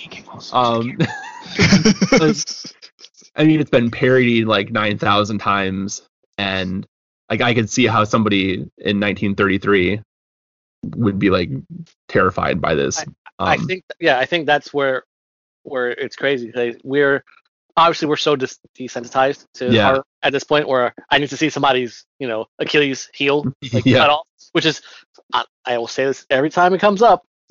The worst thing I can ever probably see in a horror movie is someone having their Achilles heel sliced. yeah, Hostel, Saw, whatever. Pet Sematary. Pet Sematary. That's the worst thing that I, yeah, can, I can imagine now. But back then, they didn't see stuff like this. yeah. But they, I mean, they they do a great job with the atmosphere, hmm right? Um, the fog, the the um the two actresses. Uh, I, I'm terrible with character names and actress names, but um, I thought they did a really good job of like conveying how uh, uncomfortable they were. Um, like the the idea that Dracula is like might be around and they can't get rid of him. I like the part where the the like the groundskeeper and the one maid were trying to chase chase him off the grounds, and the guy is like, "Don't even," or I think it was uh Van Helsing. Yeah. Um, it was like, "Don't even bother," So goddamn many, we'll never get rid of them which all. is such a weird. Like in, like that that scene wouldn't happen in in a horror movie in 2020 where the guy who's supposed to be the hero is just like, nah, Whatever. don't even waste your time. We'll get to it The eventually. goddamn dog's been around here. So Put the What- lids on the trash can. so like like you said, you're you're you're over the character with Dracula. Mhm. Um, so to me, with the Universal monsters, Dracula, as much as I love the movie, I think he's actually like my one of my least favorite of the Universal monsters Yeah. because I thought the Hammer Studio uh, Dracula movies were like infinitely better. Yeah. I haven't Like seen those, but that's on my list. Oof, let me tell you. Oh my god. Yeah. I so I didn't I don't like Dracula as much because I I I think vampires have been done better. And compare like even at the time, right, comparing him to Frankenstein and the Wolfman, uh, those two characters have so much more depth and are so much more complex than Dracula. And Dracula is just Mhm. like Right. I'm evil and I'm Bela Lugosi. I I what think more do you need? yeah I think out of all of them, my favorite's Wolfman. Oh yeah. Yeah. I Yeah. think that by far that's the best one of all of them. yeah. Um, yeah, he's great. Lon Chaney is incredible. Um, that's another thing that you wouldn't see today, where like the monster doesn't want to be a monster. Right. And I think that's why it's, it's that's what's so great about it. And he he does such an incredible job of being like this forlorn, like down on his luck guy. right? He he looks like he lost all his money at the track, or his wife just let him. He he's carrying that like depression with him, and it's it's the fact that he turns into a werewolf and is murdering people, and he and he wants to kill himself and he can't.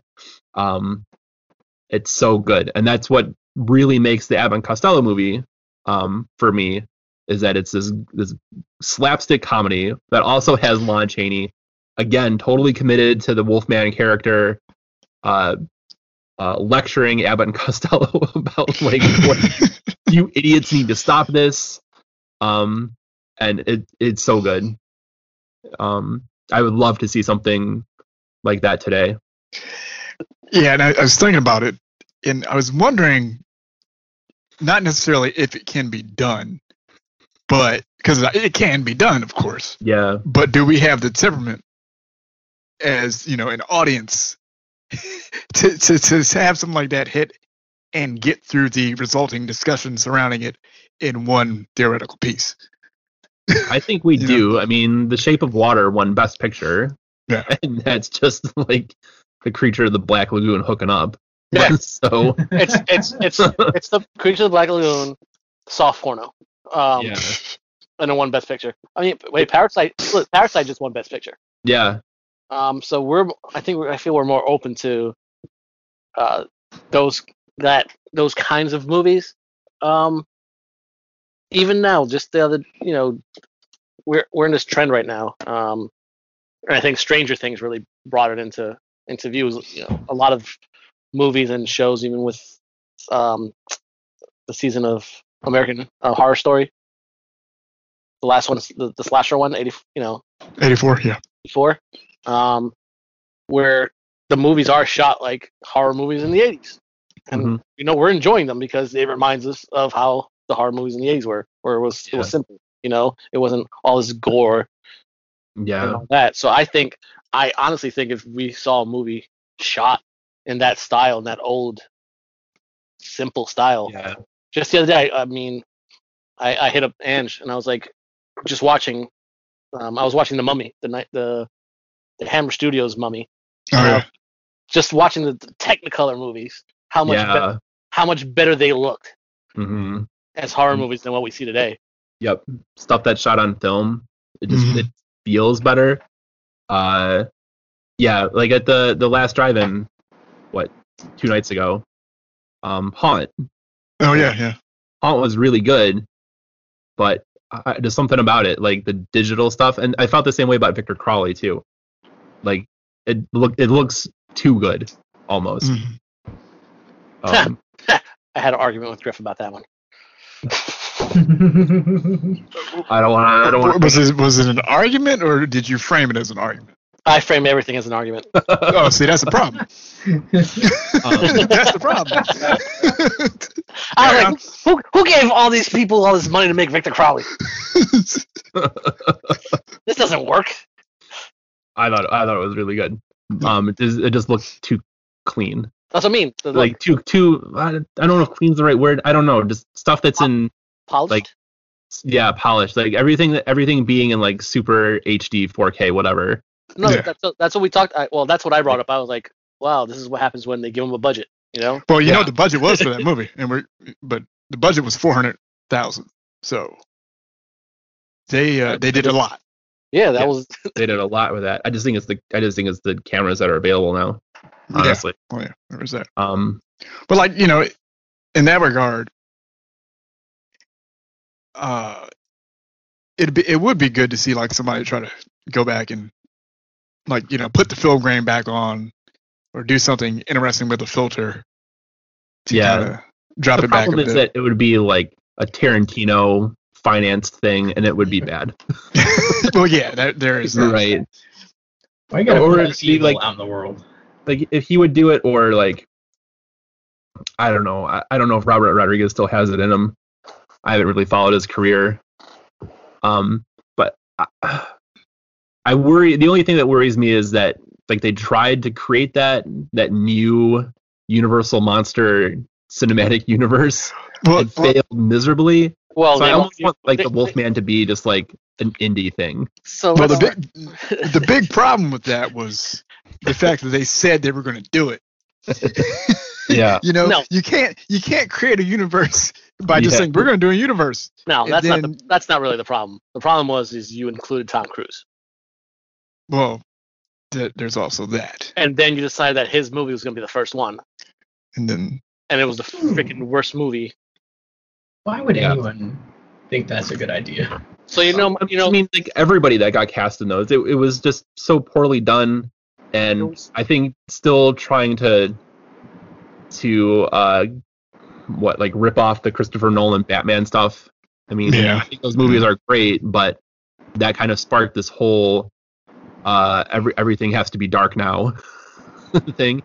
And and those those Universal monsters, uh, they're dark enough. They don't need like everything to be shot in black and gray and Tom Cruise doing Tom Cruise stuff and trying to be serious and I, I don't know it just every time they've tried to do those with like big Hollywood style it's failed Yep. right yeah, I mean, which which is funny. This is a fun fact for everyone listening. Um, Tom Cruise even hated the movie, and Tom Cruise doesn't doesn't really hate his movies because he thinks Yeah. he, he doesn't fail. He hated the movie so much. Um, you know how obsessed I am with Funko Pops. Mm-hmm. They made the Funko Pops for the Mummy movie, and he had them pull all of his characters' pops. Damn. Funko- so they pulled the licensing to make his character. So now that pop's going for like seven hundred fifty dollars, because like Wow. A hundred of them actually made it out, Look Made it the, the factory. But he hated the movie. He hated the movie so much. wow He took he took the money. Basically, he took the money, Mm-hmm. and then afterwards was like, I don't I don't want this movie like to to to succeed. Exist. So, in that vein, yes, I did see the Invisible Man the other day though. The new How is that? Invisible, and it actually wasn't bad, but it's it's a super modern take on it. yeah You know, um, do you- should I spoil it? Nah. Uh, Okay, so it's super modern. just let's let's just say it's um, there's yeah, very modern, very modern. yeah Yeah, I think that that's probably something to take into account too. It's like when we when we were talking about this stuff. You know, do we want do we want these to return to period pieces, or do we respectfully update them for modern day? I mean I think you could do it you can almost like have your cake and eat it too like with the Wolfman especially. You you need like an actor who's in his like 50s I would say. Uh just like an ordinary looking guy. My mind keeps and he's probably older than 50 I don't know but like Steve Buscemi I think would be an interesting type of guy for it. Yeah, um, and like you just have him at like a diner right and he's eating by himself and like you can you can make up a you can have the story with him you know be whatever like middle-aged guy story right? He's lost his job or he's getting a divorce or whatever and then like the wolfman stuff kind of comes up um at the end of the first act right? And then that's and then you transfer into like how is this guy like uh, like everything that we just talked about that makes the wolfman such an interesting character right? Um I, I don't think you need like a lot of super modern stuff to tell right. to tell that story.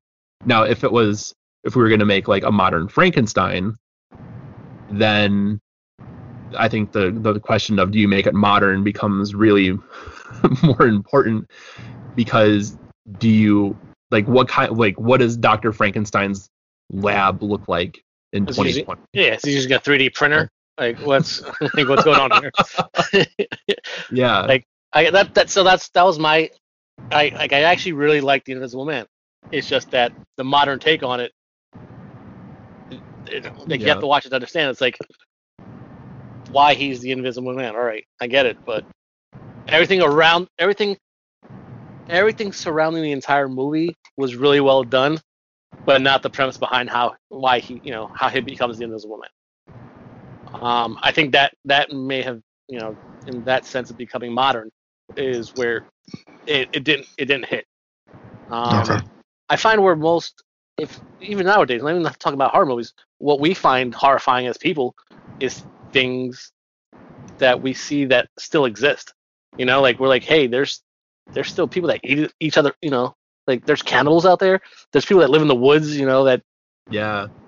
like that that I think that that scares us more. That there's people that are still living like in in the past. Yep. So so, so to make it more, I, I feel like to make it more. mo- Well, you know, Rob, you know, you, you live there. Um, so to make it more modern, um, to make it more modern, you really have to work the the storyline, not Don't don't come to my spot in the woods, Carlos. Damn it. That was yeah. because this is because this is an audio podcast, you guys can't see it, but Rob Christie is in fact a merman. God damn it! You're supposed to, that's the one thing I've managed to not reveal to this secrets out. Just embrace it. So, Rob, did you did you watch any of the Universal um, monster movies? Uh, I have, yes. Did I recently? No. No, that's fine. I watched Frankenstein because it's Frankenstein. It's been ages since I saw it, but that's a movie whose you know the themes of the movie don't ever don't really leave you because mm-hmm. just like yeah yeah we're fucking horrible. I don't know why the villagers are upset with the poor sewn together bastard when they should be pissed at the asshole who sewed him together. Yep. So, how I throw this I throw this question out to all of you because I remember when I found out. How old were you when you found out that Frankenstein wasn't the monster, or the actual monster? I should say.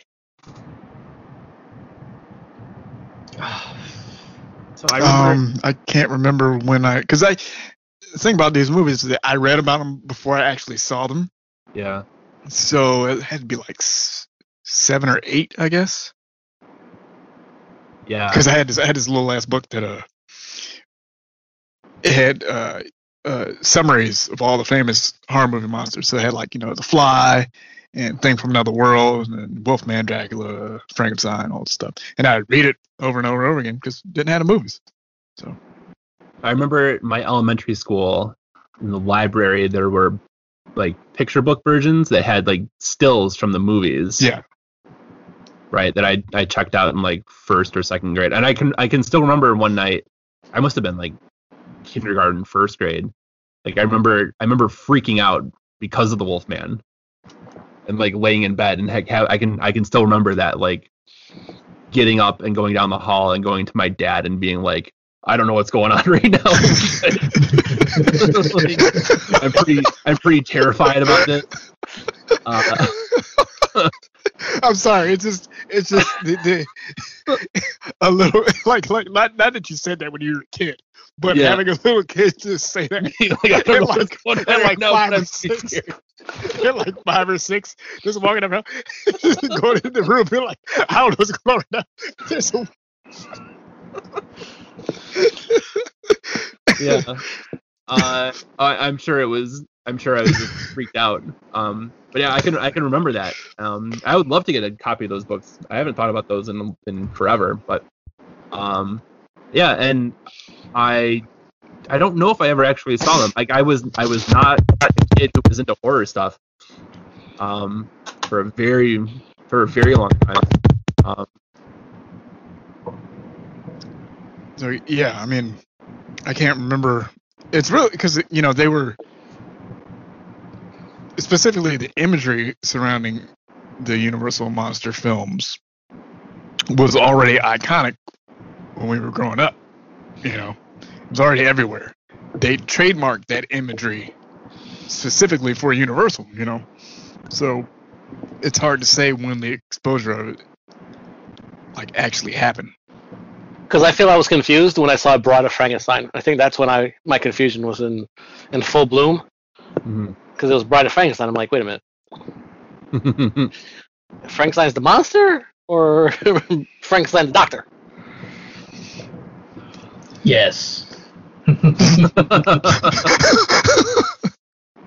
Rob, this is why we have you here because your your your spot on analysis always. Have any of Cut- you read the book? cut Have any of you read Mary Shelley's Frankenstein? I I have. have not. I just I just got I just got a copy of it. I Signed. read it. Uh, want to say junior year of high school. yeah. Yep. I'm, I'm really curious to see how it see what it's like. Oh yeah, it's it's it's it's weird. It's weird to think about now how old you know it was written. You know how how long ago it was written, and then to see all these iterations of the Frankenstein story, because there's so many now at this point. I feel between Dracula and Frankenstein, there's been so many. I mean, no, nothing's ever gonna be as as like as much as Dracula because I feel that's just there's been so many Dracula stories. Yeah. Even the we've talked about the BBC uh the BBC special that they just did over the um was that last year or this year whatever. Um, Time doesn't have any meaning anymore. COVID COVID has just erased It's still all sense of any time or anything. So it's still March. it's Yeah. it's still it's still Griff's birthday. Yeah. I'm just I'm holding on to it. So he's gonna be 40 for two years. Yes. So that's awesome. Just I'm just holding on to it. I might celebrate early in January. I don't know yet. I'm not sure. Have to see how next week plays out. yeah. yeah. Speaking of Halloween Havoc, No. Oh, look at that. Yeah, look at that. Rim shot. Oh. My my remote didn't work. I actually have a rim shot sound effect, but Mark, rim shot. Thanks. All right. so you get sound effects put in. I'm sorry, Mark, for having to listen to this. Mark, we're gonna need just a real long. Apologies and congratulations. Congratulations, Mark, on editing the congratulations. Congratu- yeah, congratulations, Mark, for getting to Ah, listen to this. Jeez. What about uh what about Abbott and Costello and their entrance into the Universal monster, Monster. world? World. It uh it it absolutely works. You know, they do their thing. Uh, you know, Lon Chaney's back as a Wolfman. Mm-hmm. Kind of anchors everything. Mm-hmm. I mean, I don't know, and it's really weird during that time period too because, like these days, uh, we tend to force acts into public consciousness. I guess. You know, Yeah. as far as like you know duos and people on screen, whatnot in general, celebrity in general.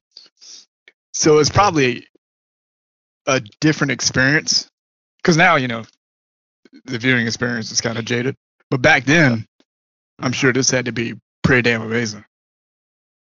Yeah, so I mean I first learned about this from the podcast Screen Drafts, right? And so on that, um, they were they were talking about how uh, these movies came about because I think this is Frank Dietz specifically um, who knew the history or was talking about the history of this. Uh, these movies came about because both Abbott and Costello were kind of in the twilight of their career, and the Universal monsters were not nearly as popular. Um, and so the studios were like, well, let's just put them together and see what happens. and it was like a like a last gasp attempt um, to try to get something. And at least Abbott and Costello Meet Frankenstein is an incredible horror movie and comedy. Um, Yeah. It's not like I I guess it's best compared to like Shaun of the Dead. Yes. So like the scary parts are scary, or like they work as as a horror movie, um, and the comedy works as comedy, and the parts where it kind of blends together, like the part where um, uh, Dracula gets Frankenstein out of the coffin, and um, I forget the character's name, but it was uh, Costello, right? Lou Costello um, is pretending to be enthralled by Dracula, Mhm. and Frankenstein. Ena- enamored. What is it? The yeah, Frankenstein sees him and is like terrified, and Dracula has to pull him along. Uh, that's so funny and timeless, and just like a, a two second joke that works perfectly. Um, and is is one of those things that like if you could do that today, that joke would kill.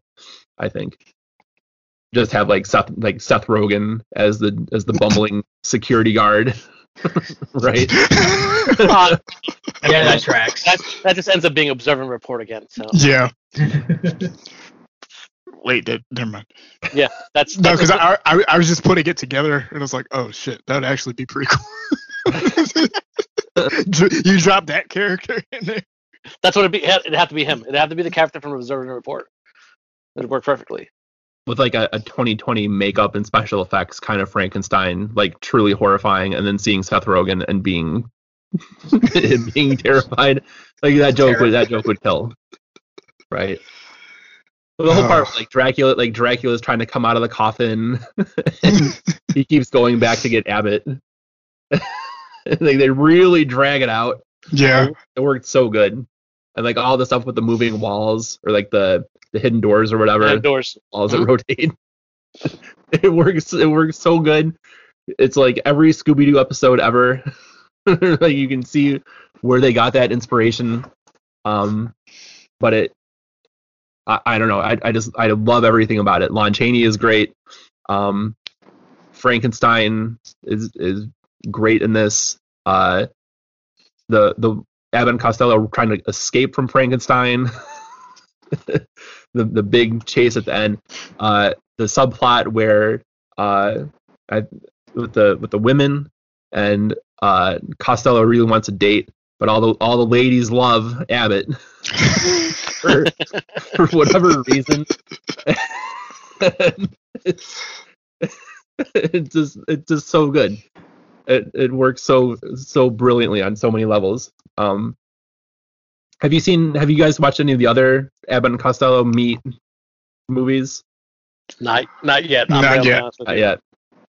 So I, I watched uh, Abbott and Costello meet the Invisible Man. Um, and it's not it's not the same Invisible Man. Um, and so like the the long time Star Wars dork in me that thinks like everything should be tied together with like an encyclopedia of continuity. Um, I I went into Abbott Wait, wait, not to cut you off, but that's not the way things work. yeah, it's not. I've had to have that uh, kind of beaten out of me um, as I learned about screenwriting. But yeah, uh, so at the end of Abbott and Costello Meet Frankenstein, there is uh, a Vincent Price as the Invisible Man Yep. cameo. hmm Um, uh, and that movie ends like so many Friday the Thirteenth movies too. Frankenstein on the dock, uh, set on fire. Um, Abbott and Costello getting away in a rowboat. Um, but then Invisible Man is in the in the rowboat, and that's like the big sting at the end. Um, and and the other, the, the one where they meet the Invisible Man, they are they get mixed up in a, um, like a fixed fight. so they get they get like hooked up with mobsters who are trying to to fix fights, and Abbott has to like step in, um, and and be a boxer. But then the the real boxer has been turned invisible because he's on the run because he was wanted for murder, I think.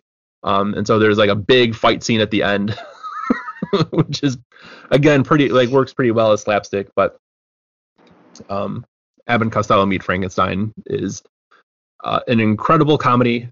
Um, my kids loved it and they hated Haunted Mansion today. Uh, so uh, I may I may need that. I mean I might have to go back to that as a palate cleanser uh, after after I finish all the slasher stuff I've been working on. oh yeah, definitely. You guys are wondering what um, he's talking about with his slasher run, Zanj has been watching uh, quite a bit, quite a bit of uh, in this October month. A lot of movies that he has not seen. Yeah. So it's uh, we don't need to get into the backstory by about why I haven't watched a lot of movies. um, but I haven't. and so, um, for the past like ten years or so, every Halloween I've been like, I'm gonna watch horror movies this year. Um, and then I don't for, for a variety of reasons. Um, and so this year, uh, in part because like of the pandemic, um, but also like wanting to try to eliminate lot- as many blind spots as I can. Um, I watched uh, the whole Friday the Thirteenth run, um, several which I hadn't seen before. All of Nightmare on Elm Street, which I'd only ever seen the first one, um, and then uh, rewatching Scream. I just I watched Scream two again last night. Uh, and um, after a lot of um, like pleading, I guess, from Carlos, I I rented Halloween two and three. Um, reluctantly. Was it pleading or was it more me nagging? Just be honest. It's fine. Uh, well, uh, I mean, a little of this, a little of that.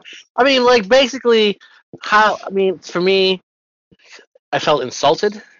Um, on the mere fact that you were going to watch these great, you know, you're watching these these these franchises, and you weren't going to watch the best the, the best horror franchise. so all. I I I watched Oh, Halloween. no. I went uh, before this. the first the first big movie binge. Um, Rob, watched don't make me mute your mic, all right? 'Cause I a can do lot it. of John Carpenter stuff. Not everything. Um, that got sidetracked. But I watched that when I was doing my John Carpenter sort of mini marathon. It's it's really good. Um, I I think that in terms of like if I was going to teach a class on like horror horror films, uh, the setting Haddonfield works better than, than anything else.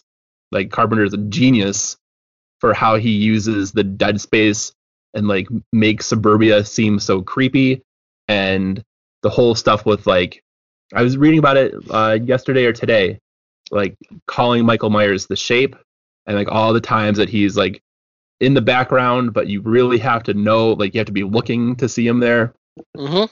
is so like that's really brilliant. Um, I'm really worried about the drop off from Halloween one to the sequels. Has been part of my I'm I haven't I haven't want to go on. I want Halloween to exist as it is now in my Okay. mind. I, I, Without knowing I understand that. I mean, What's I, gonna come? I totally get it. I understand. Right. However, all right, and I have been adamant about this. Rob, I'm not sure if you've heard this this argument.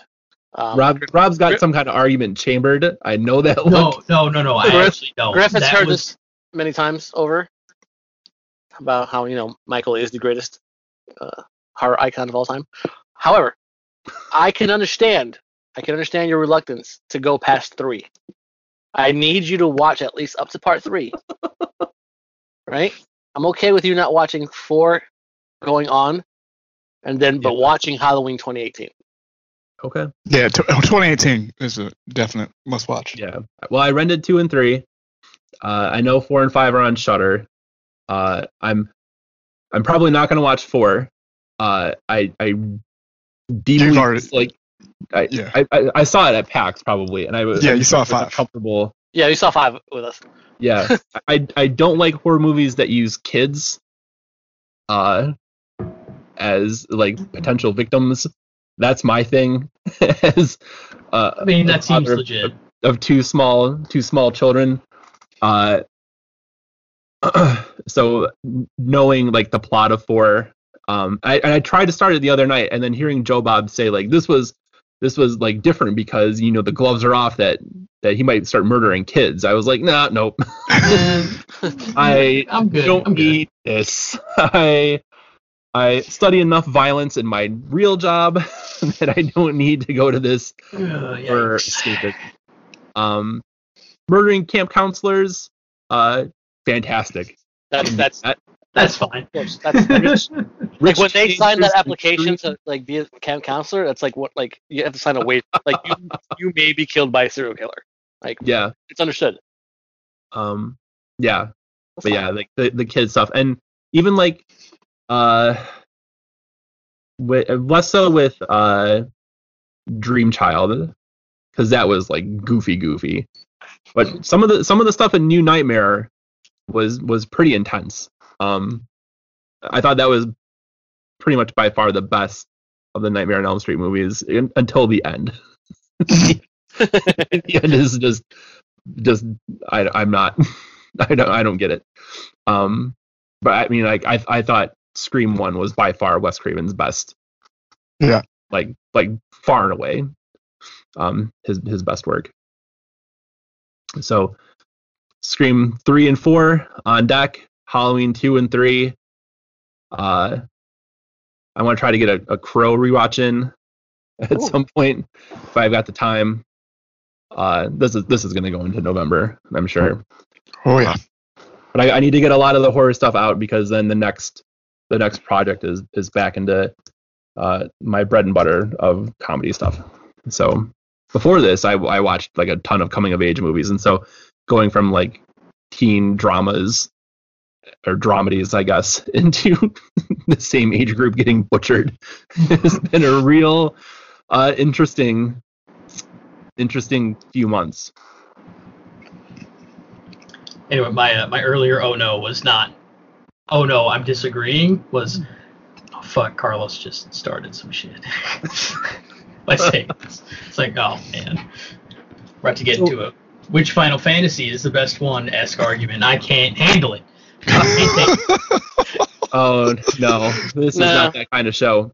But No. I'm so I'm curious though because you you said several times there and in the past that you think Michael Myers is the like the greatest horror icon uh, in existence. So and so I'm I'm curious as to why.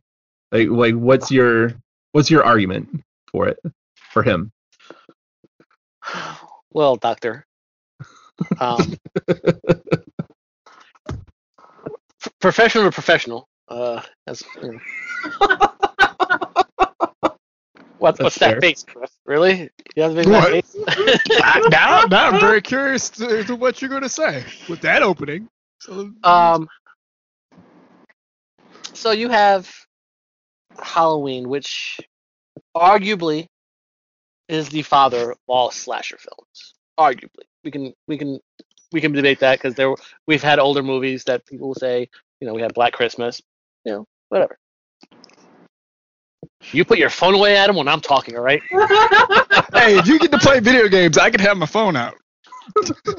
Fair enough. So, Michael Myers did everything by himself. Michael Myers was an unstoppable force of nature. All right? So, you have Jason, who had his mom doing his killing for him in part one, Roy Burns doing his killing in part five. Spoiler alert for anyone hasn't watched it yet. Jason Goes to Hell was that damn nonsense going from you know person to person. Um, Freddy, Freddy was scary. You know, Nightmare on Elm Street Part One. That was that was some scary ass shit. And then Freddy turned into some comedic genius after uh, Part Three. I think genius is a little bit I'm- generous. I, I, Depends on the writer. yeah, I'm just, you know, I'm just, I'm just throwing it out there. Michael was just like the reason why, like you said, John Carpenter called, you know, he's named the shape, Mhm. And it's always referred to as the shape in the in the screen when you look at the screenplays and all that. Never, he's never referred to as Michael, only by the characters. Uh, Loomis is most, I think Loomis is the person who calls him Michael the most in the entire series because he's the only one that has that, you know, uh, that personal connection with him. Um, but he's just a he's just a pure force of evil. Like he is evil incarnate on Earth. And there's no rhyme or reason to why he's killing. Jason's killing because, you know, you know, they drowned him, he's getting revenge. Uh, he's some supernatural thing that goes crazy.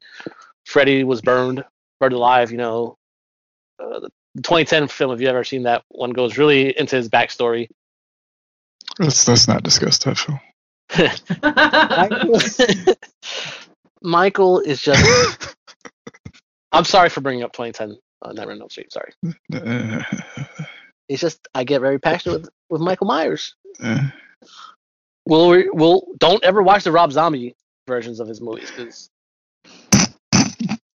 don't just don't don't even bother. Ange. I'm just telling you, don't do not watch the Rob Zombie I Halloween movie. I, Well, I no. tried two minutes of it on like AMC a couple of weeks ago. Did you Uh, hear the screaming? No, I I was just I, I was just curious, right? Because like Rob Zombie has a has a uh very unique aesthetic, and, I, and so I wanted like the kids were out of the room and like real quick, let's see what's what this looks like. And from even from that, I was like, this is this is not great. It, it was just like it was one kill if you uh, for TV, and it was like again, like it looked it looked polished. Uh, I don't know. I, I think the the girl was like asking him why why are you doing this, and he's dragging her across the room or whatever. It just didn't look. It didn't look good. He don't know. tried. So Rob Zombie really tried to explain why Michael was the way he was, Yeah, and that's why his two movies failed horribly in my eyes. That's it. I mean, that's it. That's, that's it. What is it? That's it. It's like what? Never mind. I'm not even gonna say. It's just the expectation of a fight every time. It's like, dude, what's the? Yeah. it ain't that serious. yeah. I, I mean, yeah. I don't know. I don't know if Halloween is even John Carpenter's scariest movie. Uh, I think the thing is is scarier. The thing is horrifying. But the, but the thing is also a remake. Well, yeah, you know. I, I don't I don't know if people really care about that at this point. That's I, That is- I, the I care. You want brought this up? No, I'm just kidding. I, Other Adam. um No, the thing is actually pretty scary. yeah. I, I think I think the best thing that that John Carpenter did, like I said, was just like like the parts where Jamie Lee Curtis turns around and you see him like standing behind like one of those manicured like suburban bushes, right? And it like he makes suburbia scarier and like and succeeds like way beyond anything Wes Craven did in Nightmare on Elm Street. I thought where like so much of the the attention was paid towards the dream the dream stuff that uh Elm Street doesn't even though it's like it's in the title like there's no Not really there's nothing special about about Elm It's just- Street. It's just where some people happen to live. Yeah. And even just like and the house kind of changes throughout the the series and it's it's just kind of and they never they never give Jesse any credit, but that's whatever. Well, yeah, yeah, uh, yeah. Part two is a uh, is a great detour that doesn't get its due. I think. Have, A weird movie. so have you have you seen the documentary? No, I haven't. It's I that's another thing on the list. Okay, I haven't Oh, either, but but I, I'm, I'm dying to see that. I knew of it. So like when I when I started part two, I knew like the actor uh got a lot of shit for it. Um and it's kind of like defined his entire life. Uh and I can see why, because like whenever that movie came out, that had to have been like especially following up the first one, Yeah, uh That- such a- a, a strange decision to make uh in terms of the care like the character and how Freddy comes back and like Freddy's getting revenge but like there's no reason like it's just it's it's set up in such a weird way but like the kills are weird and the subtext is is pretty like right there and I I don't know what they wanted to accomplish with it Yeah. and so I, I don't know. I'm really curious to see to see the documentary about it. Yeah, so Uh, if, if anyone's wondering, um, we're talking about Scream Queen, uh, My Nightmare on Elm Street, the documentary, which is his story, because it is it it part two. It, part two is a, I, it's it's weird, uh, a lot of aspects of it, but it's still a really good film. Yeah, I really I, I enjoyed that Freddy. It's just the the his motivation in the movie, and then Yeah. the char- then the, then how it plays out with it with the character. yeah. Because Yeah. they didn't, they didn't, they never. The one of the big failings of the Elm Street series is that uh, after the first movie, there's really nowhere for Freddy to go yeah, as a character. Um, you can make him as evil as you want, but unless you define his purpose, there's really nothing to do. That's why, like, the opening to Freddy's Dead is so great, is because he's wiped out the whole fucking town. Yep. Um, of course, they don't go anywhere because they still they never really got a handle on exactly how to present that stuff. Yeah. you know, which is another failing of the remake. But um, yeah, it's just it's a, it's an interesting series as far Yeah. as they they keep him around. He is like the the only. I'm I'm getting on my Freddy rant. Um, he's like You, you, you deserve it. he's like the only. He's the horror villain with the most potential, imagination wise. But the filmmakers constantly limit themselves with what they have him do. Yeah. Yeah. The Uh, problem the problem is, and we've discussed it, is that part three. Part three is where they. They had got so the premise. Yeah. You got the premise, you know, the Dream Warriors, mhm. fantastic idea, but then you started making Freddy a little funny, and the film did so well that you thought this is how Freddy needs to continue. Yeah. And he's not funny. No. Like, He's not supposed to be funny. Right. but No. but the, the jokes like the jokes that they give him aren't funny. Like, Right. And I, I think they're not funny on or- purpose. like maybe one or two that are Like, they that are got- they- and I, I don't even remember what they are. Um, Like the Nintendo Freddy. yeah, that was so bad. It was so, and it it just comes, yeah, it comes across like that and the comic book part across is like the the writer like has it's like a kids these days thing with their video games and their comic books so freddy's gonna kill him that way and it's like a commentary on on like Goddamn youths. yeah on that it just is dumb and by the end he's like beetlejuice like him and beetlejuice are almost invincible characters uh Fuck. really they are yeah. i mean but when you- Beetlejuice is funnier. They're Sorry. playing the music from uh, Wizard of Oz, right? The Flying Monkeys music when he's he's riding the broomstick when the plane is blowing up. Uh, like that's such. it's so it's so dumb, but I mean that that one was one of my favorite Nightmare on Elm Street movies because I didn't find any of it scary. Honestly, I I don't think I understand what Griff is saying about like the premise is there that it could be really cool, but for me, having had 25 years of really intense anxiety dreams, Freddy being like, "We're Right. in a warehouse. Oh no, It's Yeah. like, this is this is weak." Have you have you seen Freddy's Nightmares? Okay, Oh, I like. I- Griff. Oh, oh, I I uh, I unabashedly love that series. It's not available, um, but there are places to watch it. But um, it was his TV series, so Yeah. and it, and it was aired in syndication on uh afternoons, and it was so like not suited for afternoon TV that they moved it to uh you know airing at night. But it was pretty much you know uh, an anthology series that Freddy hosted uh, in between um, parts four and five, the show was airing, Okay. and uh, there was some like they did the first episode. The pilot did the actual origin, so you see him on trial, and it's actually really cool.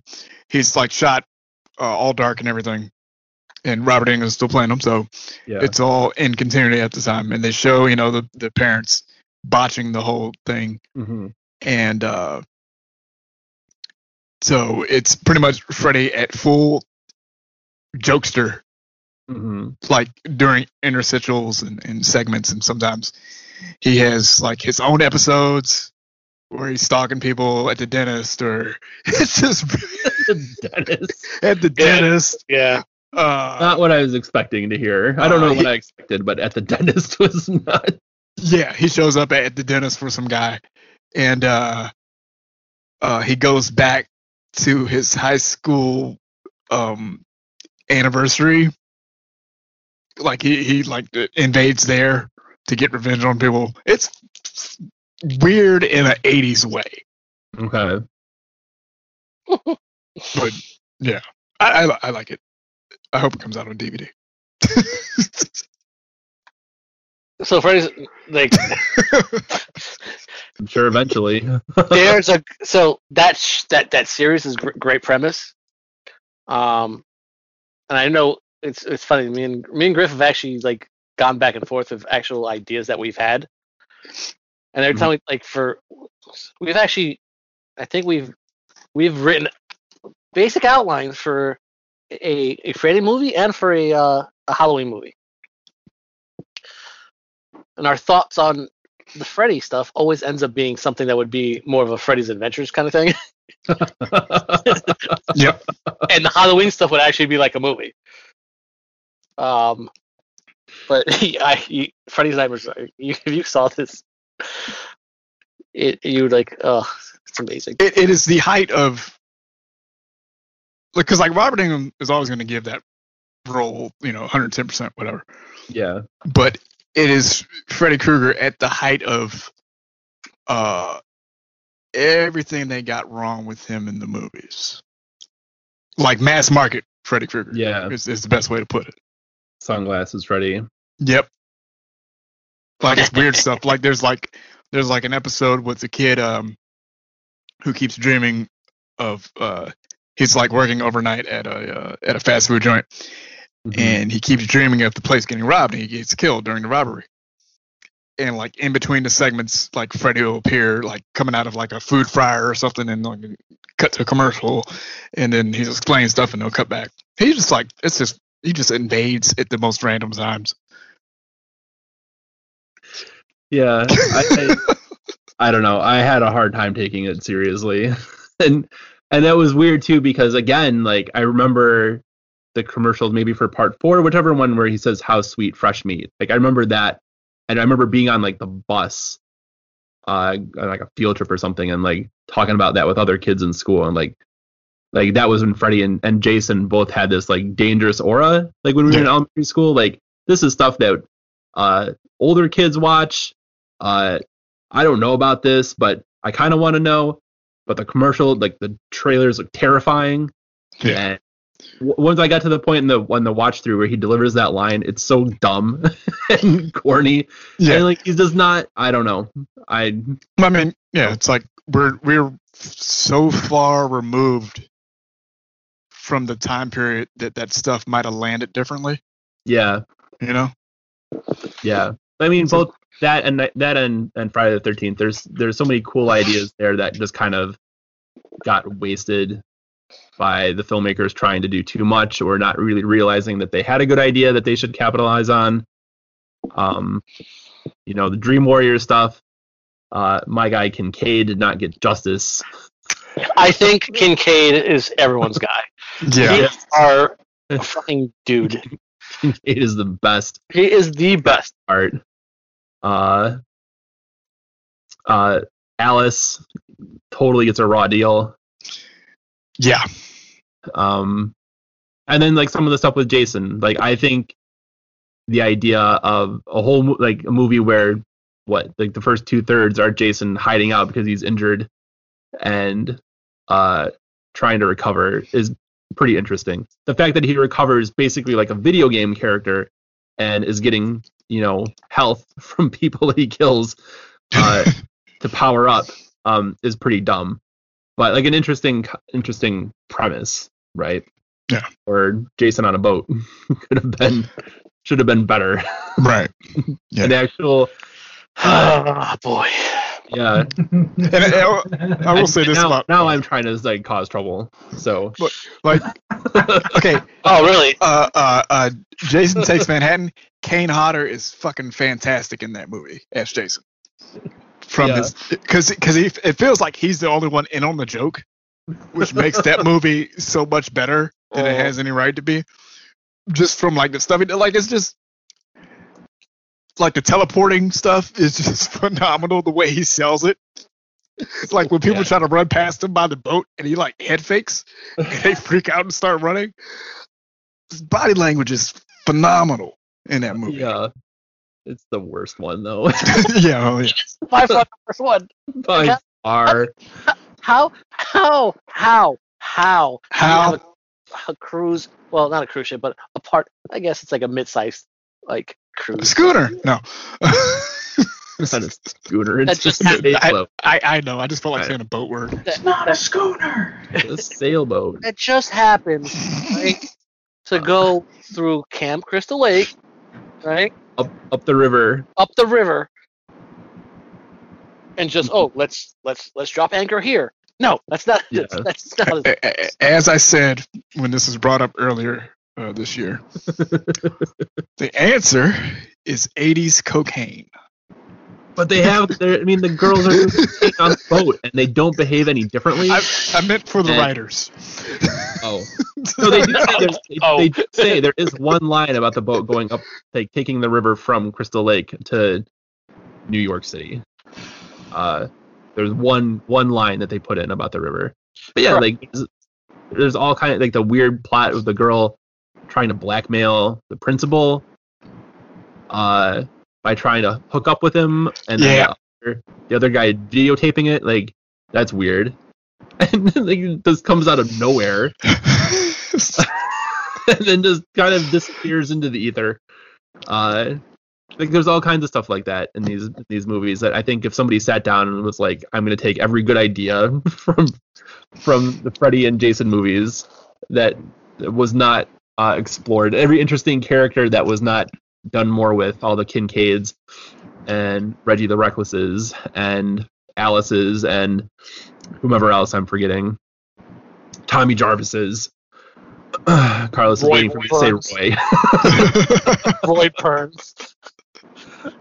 Gosh, come on, get with uh, to do something more with, um, you would have like a license to print money. Yeah.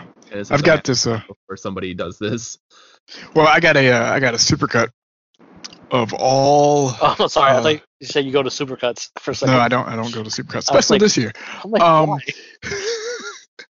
I have a supercut of all ten Friday Thirteenth movies and uh, Freddy vs. Jason, with all the uh, all the Jason kills and Jeez. family kills in chronological order, and there's kind of a story to it. Yeah. So I have to I have to spam that link when I get a computer again. Um, I didn't say anything. no, Yeah. that was me. That was that was my reference. Yeah. You're you're you're not on the hook. It's weird too, like in both of those franchises, where like some people get really long death scenes for no explicable reason. And then other characters where it seems like logical that Jason might like they might try to run away or something like that. It's just like over like that. So again, like Jason rides a boat, uh, the evil principal. Um, you like this guy is such an asshole.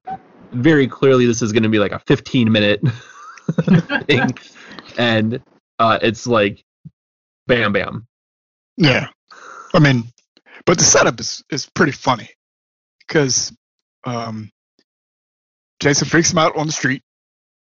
He goes, "Whoop! I'm not staying here," and he runs into the building, runs all the way up through the building. Jason teleports into the building, The throws him out a yeah. window, then teleports back down onto the street. Yeah, this is this is after his surrogate daughter was kidnapped by uh, a two man gang, um, that that say they're gonna take her off into an alley and, and rape her, and he's like, well, he's gone. I'm just gonna. what are we gonna do here. now? This is what I like to call Sure. the. Uh, I like to call this the Fulci effect, where the the kills take longer, or the kills take like a quarter of the movie, and that that happens where these kills are just like, why why is this why is this ten minutes long? Hmm. Like, there's no reason for this person to be getting killed for ten minutes. Yeah, I, yeah, I forget which one of the the Friday movies it is, but it's it's a a girl who is like comic relief, kinda, but like not that great. And she has this whole sequence where she's like hiding in this in this barn or something from Jason, and it's like Uh, it's part seven. very Scooby Doo-ish, right? And it's like, why is this happening? Like, this is going on for so long. maybe maybe that is seven because they Yeah, earlier they're making jokes about how she's like she's ugly or whatever, so she like teases her hair up, and is yeah, it's weird. It's so strange, but yeah, So again, just like with our Halloween Havoc discussion, we got way off. This is what we do. Dracula, and we We- end up on fucking Jason Pigskin hat. That- well, that it works. We went from one set of icons to our set, so everything's Yeah. fine. It's all good. Remember, We're still- remember when Rowdy Roddy Piper uh, had a had an icon shirt to, to combat the NWO? Uh, bring around Rob Chris I- second. I do remember I- that. I cower over nothing.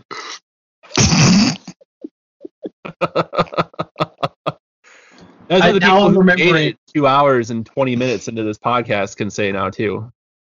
Now I'm remembering that match that Hogan and Piper had. WCW Piper is atrocious. Oh my god. Wow! He is as much a reason why that company failed than uh, Hogan and Kevin Nash and Vince Russo. Very much Roddy Piper. Yeah. Kevin Nash is simultaneously the smartest man who ever lived and the dumbest man who ever worked in wrestling. Yep.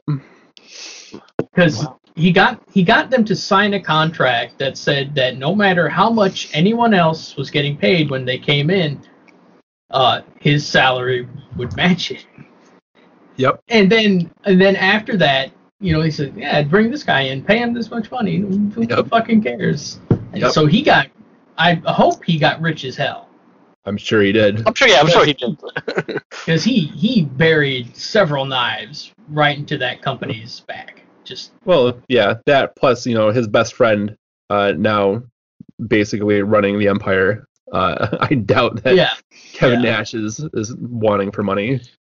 Listen, for the man that was Oz, uh, he, Pretty ended- good. Pretty good yeah. deal. He ended up okay. I was gonna Yeah. say maybe maybe that gimmick is why he was able to negotiate that. It's like, you know, That's what I'm saying. y'all Like, saw what you assholes did with me before. Now I'm a hot, kind of a you know hot property. So why don't you just pay me whatever you pay the next guy that comes in and makes more? Yep. Oh, and also give me creative control over whatever I do. and that's when I started realizing that wrestling was fake. when, when people would show up with a different gimmick, like, wait a minute, isn't that isn't that Isaac Yankem? God damn it! Fuck you Yep. guys. so you guys, I mean, again, to go back to where we were two hours ago, rewatch that, rewatch some of that early NWO stuff. It's so like today, 25 years later, it's it stands out as like revolutionary. And if WWE had any, you know, sense, Brains. yeah, oh yeah, like the uh the progression from from the NWO to the Nexus to to Retribution is We're- depressing, or even from the NWO to uh to the Wolfpack to the Silver NWO, Yep. NWO 2000. Yeah. yeah, or LWO. WC, WCW ECW Invasion to the Nexus. Oh, to- don't know. No. the invasion is perhaps like, is it the biggest botched chance for them to make money ever? Yes. It's got to be up there. If it's not the biggest, it has to be in the top three. That Did you- angle was God damn it! So so, so fucking poorly bad. done. it was bad. It was That's another whole episode. yeah. How oh, many yeah. how many ways has WWE fucked up? That's that fucking an episode. That's probably No, that's like that's a whole that's podcast. That's a whole Yeah. season. yeah. That that's Yeah. just a, that's just a podcast. You guys are right. Oh, Yeah, oh, yeah, no, uh, on Miss Potential, um, yeah. Oh no, I mean, there's a reason why Ric Flair, Rey Mysterio, DDP, and Scott Steiner did not come in as part of the invasion angle because very clearly, The writing was on the wall. yeah, it was gonna be bad, right? just remembering the uh, Mike, Aw- Mike Awesome never had a chance. Oh, Oh. That's oh what he man. did. Mike, awesome. No, once he once he left ECW, his career was over. Oh, the way he left it, he Yep. kind of. Uh, I don't. Like I'm say he deserved everything that happened afterwards because that no, that's fucked up. But he definitely deserved to be mocked on television for the foreseeable future. Oh yeah, for sure. He did not have much like very good business sense. No, no. Um, and was and was probably looking for a payday. Oh, He'd been doing hardcore matches for his entire career, and WCW was never going to make him do. and hardcore matches. stuff. No, the thing is, he could have he could have gotten the payday, and not you know pissed on and burned every bridge that he had ever built before then. Yep. Afterwards, he could have just gone to Heyman and said, "Hey, uh, I want out." Yeah, And it's not like Heyman was paying people so much that he'd be like, "Why? You're you're getting paid a fuckload here." It's just like, "Yeah, okay, let me get the belt off of you, and then you can It's- go." you could you could have stopped it. It's not like Heyman was paying people You know, I wasn't gonna Because go there. because they weren't they weren't getting paid. Yeah. On one hand, They you've were- got one of They were floated by by Titan Sports. Yeah. You've got one of the greatest minds in on the wrestling side of the business and probably the worst businessman in the history of of that industry. That's fair. And it it I'm not going to say depresses me cuz that seems kind of weird, but it makes me sad to think that if Heyman had had a business manager, I think we'd very possibly still be talking about watching an episode of ECW today. Maybe. It at least would have taken a lot longer for it to eat shit. As long, well, as long as they let him do what he did or Yeah, does. because Then, the- like, if, some- if you're gonna, if you're gonna, you know, pulling the reins on him. Yeah. B- Well, that there you get half and half with that. No, I understand. No, I, I, I, I, I get His- that, but his, his last stint um, well, well, I would not know because I haven't watched. it. so well. was was heavily was heavily edited, but I think he's a guy who needs an editor. He just doesn't have a good one. Yeah. If Like- his editor is Eric Bischoff, shit's gone south. So what if we put him with Jim Cornette? No, Fuck that. because one of them shouldn't be in. Never mind. I'm not even gonna start. Yeah. I'm sorry, but I would watch the shit out of that for at least a couple of months, and then I probably would probably be like, this is not going to work for, for very long. No. Also, they hate each other, so that wouldn't work anyway. This is why Yeah. I just, these are scenarios that I pop up into existence. Yeah. So I think we covered all the bases for episode 50. Uh, I'd like to thank all of you here, and Rob, Carlos, Mark, and all of you listening for joining us for these past 50 episodes. Uh, we'll be back to close out uh, season four of It's Them Damage Lot as a podcast. Uh, but for now, that's it. Um, if you like the show, leave us a voicemail, non trifling, of course, at 443 906 0040.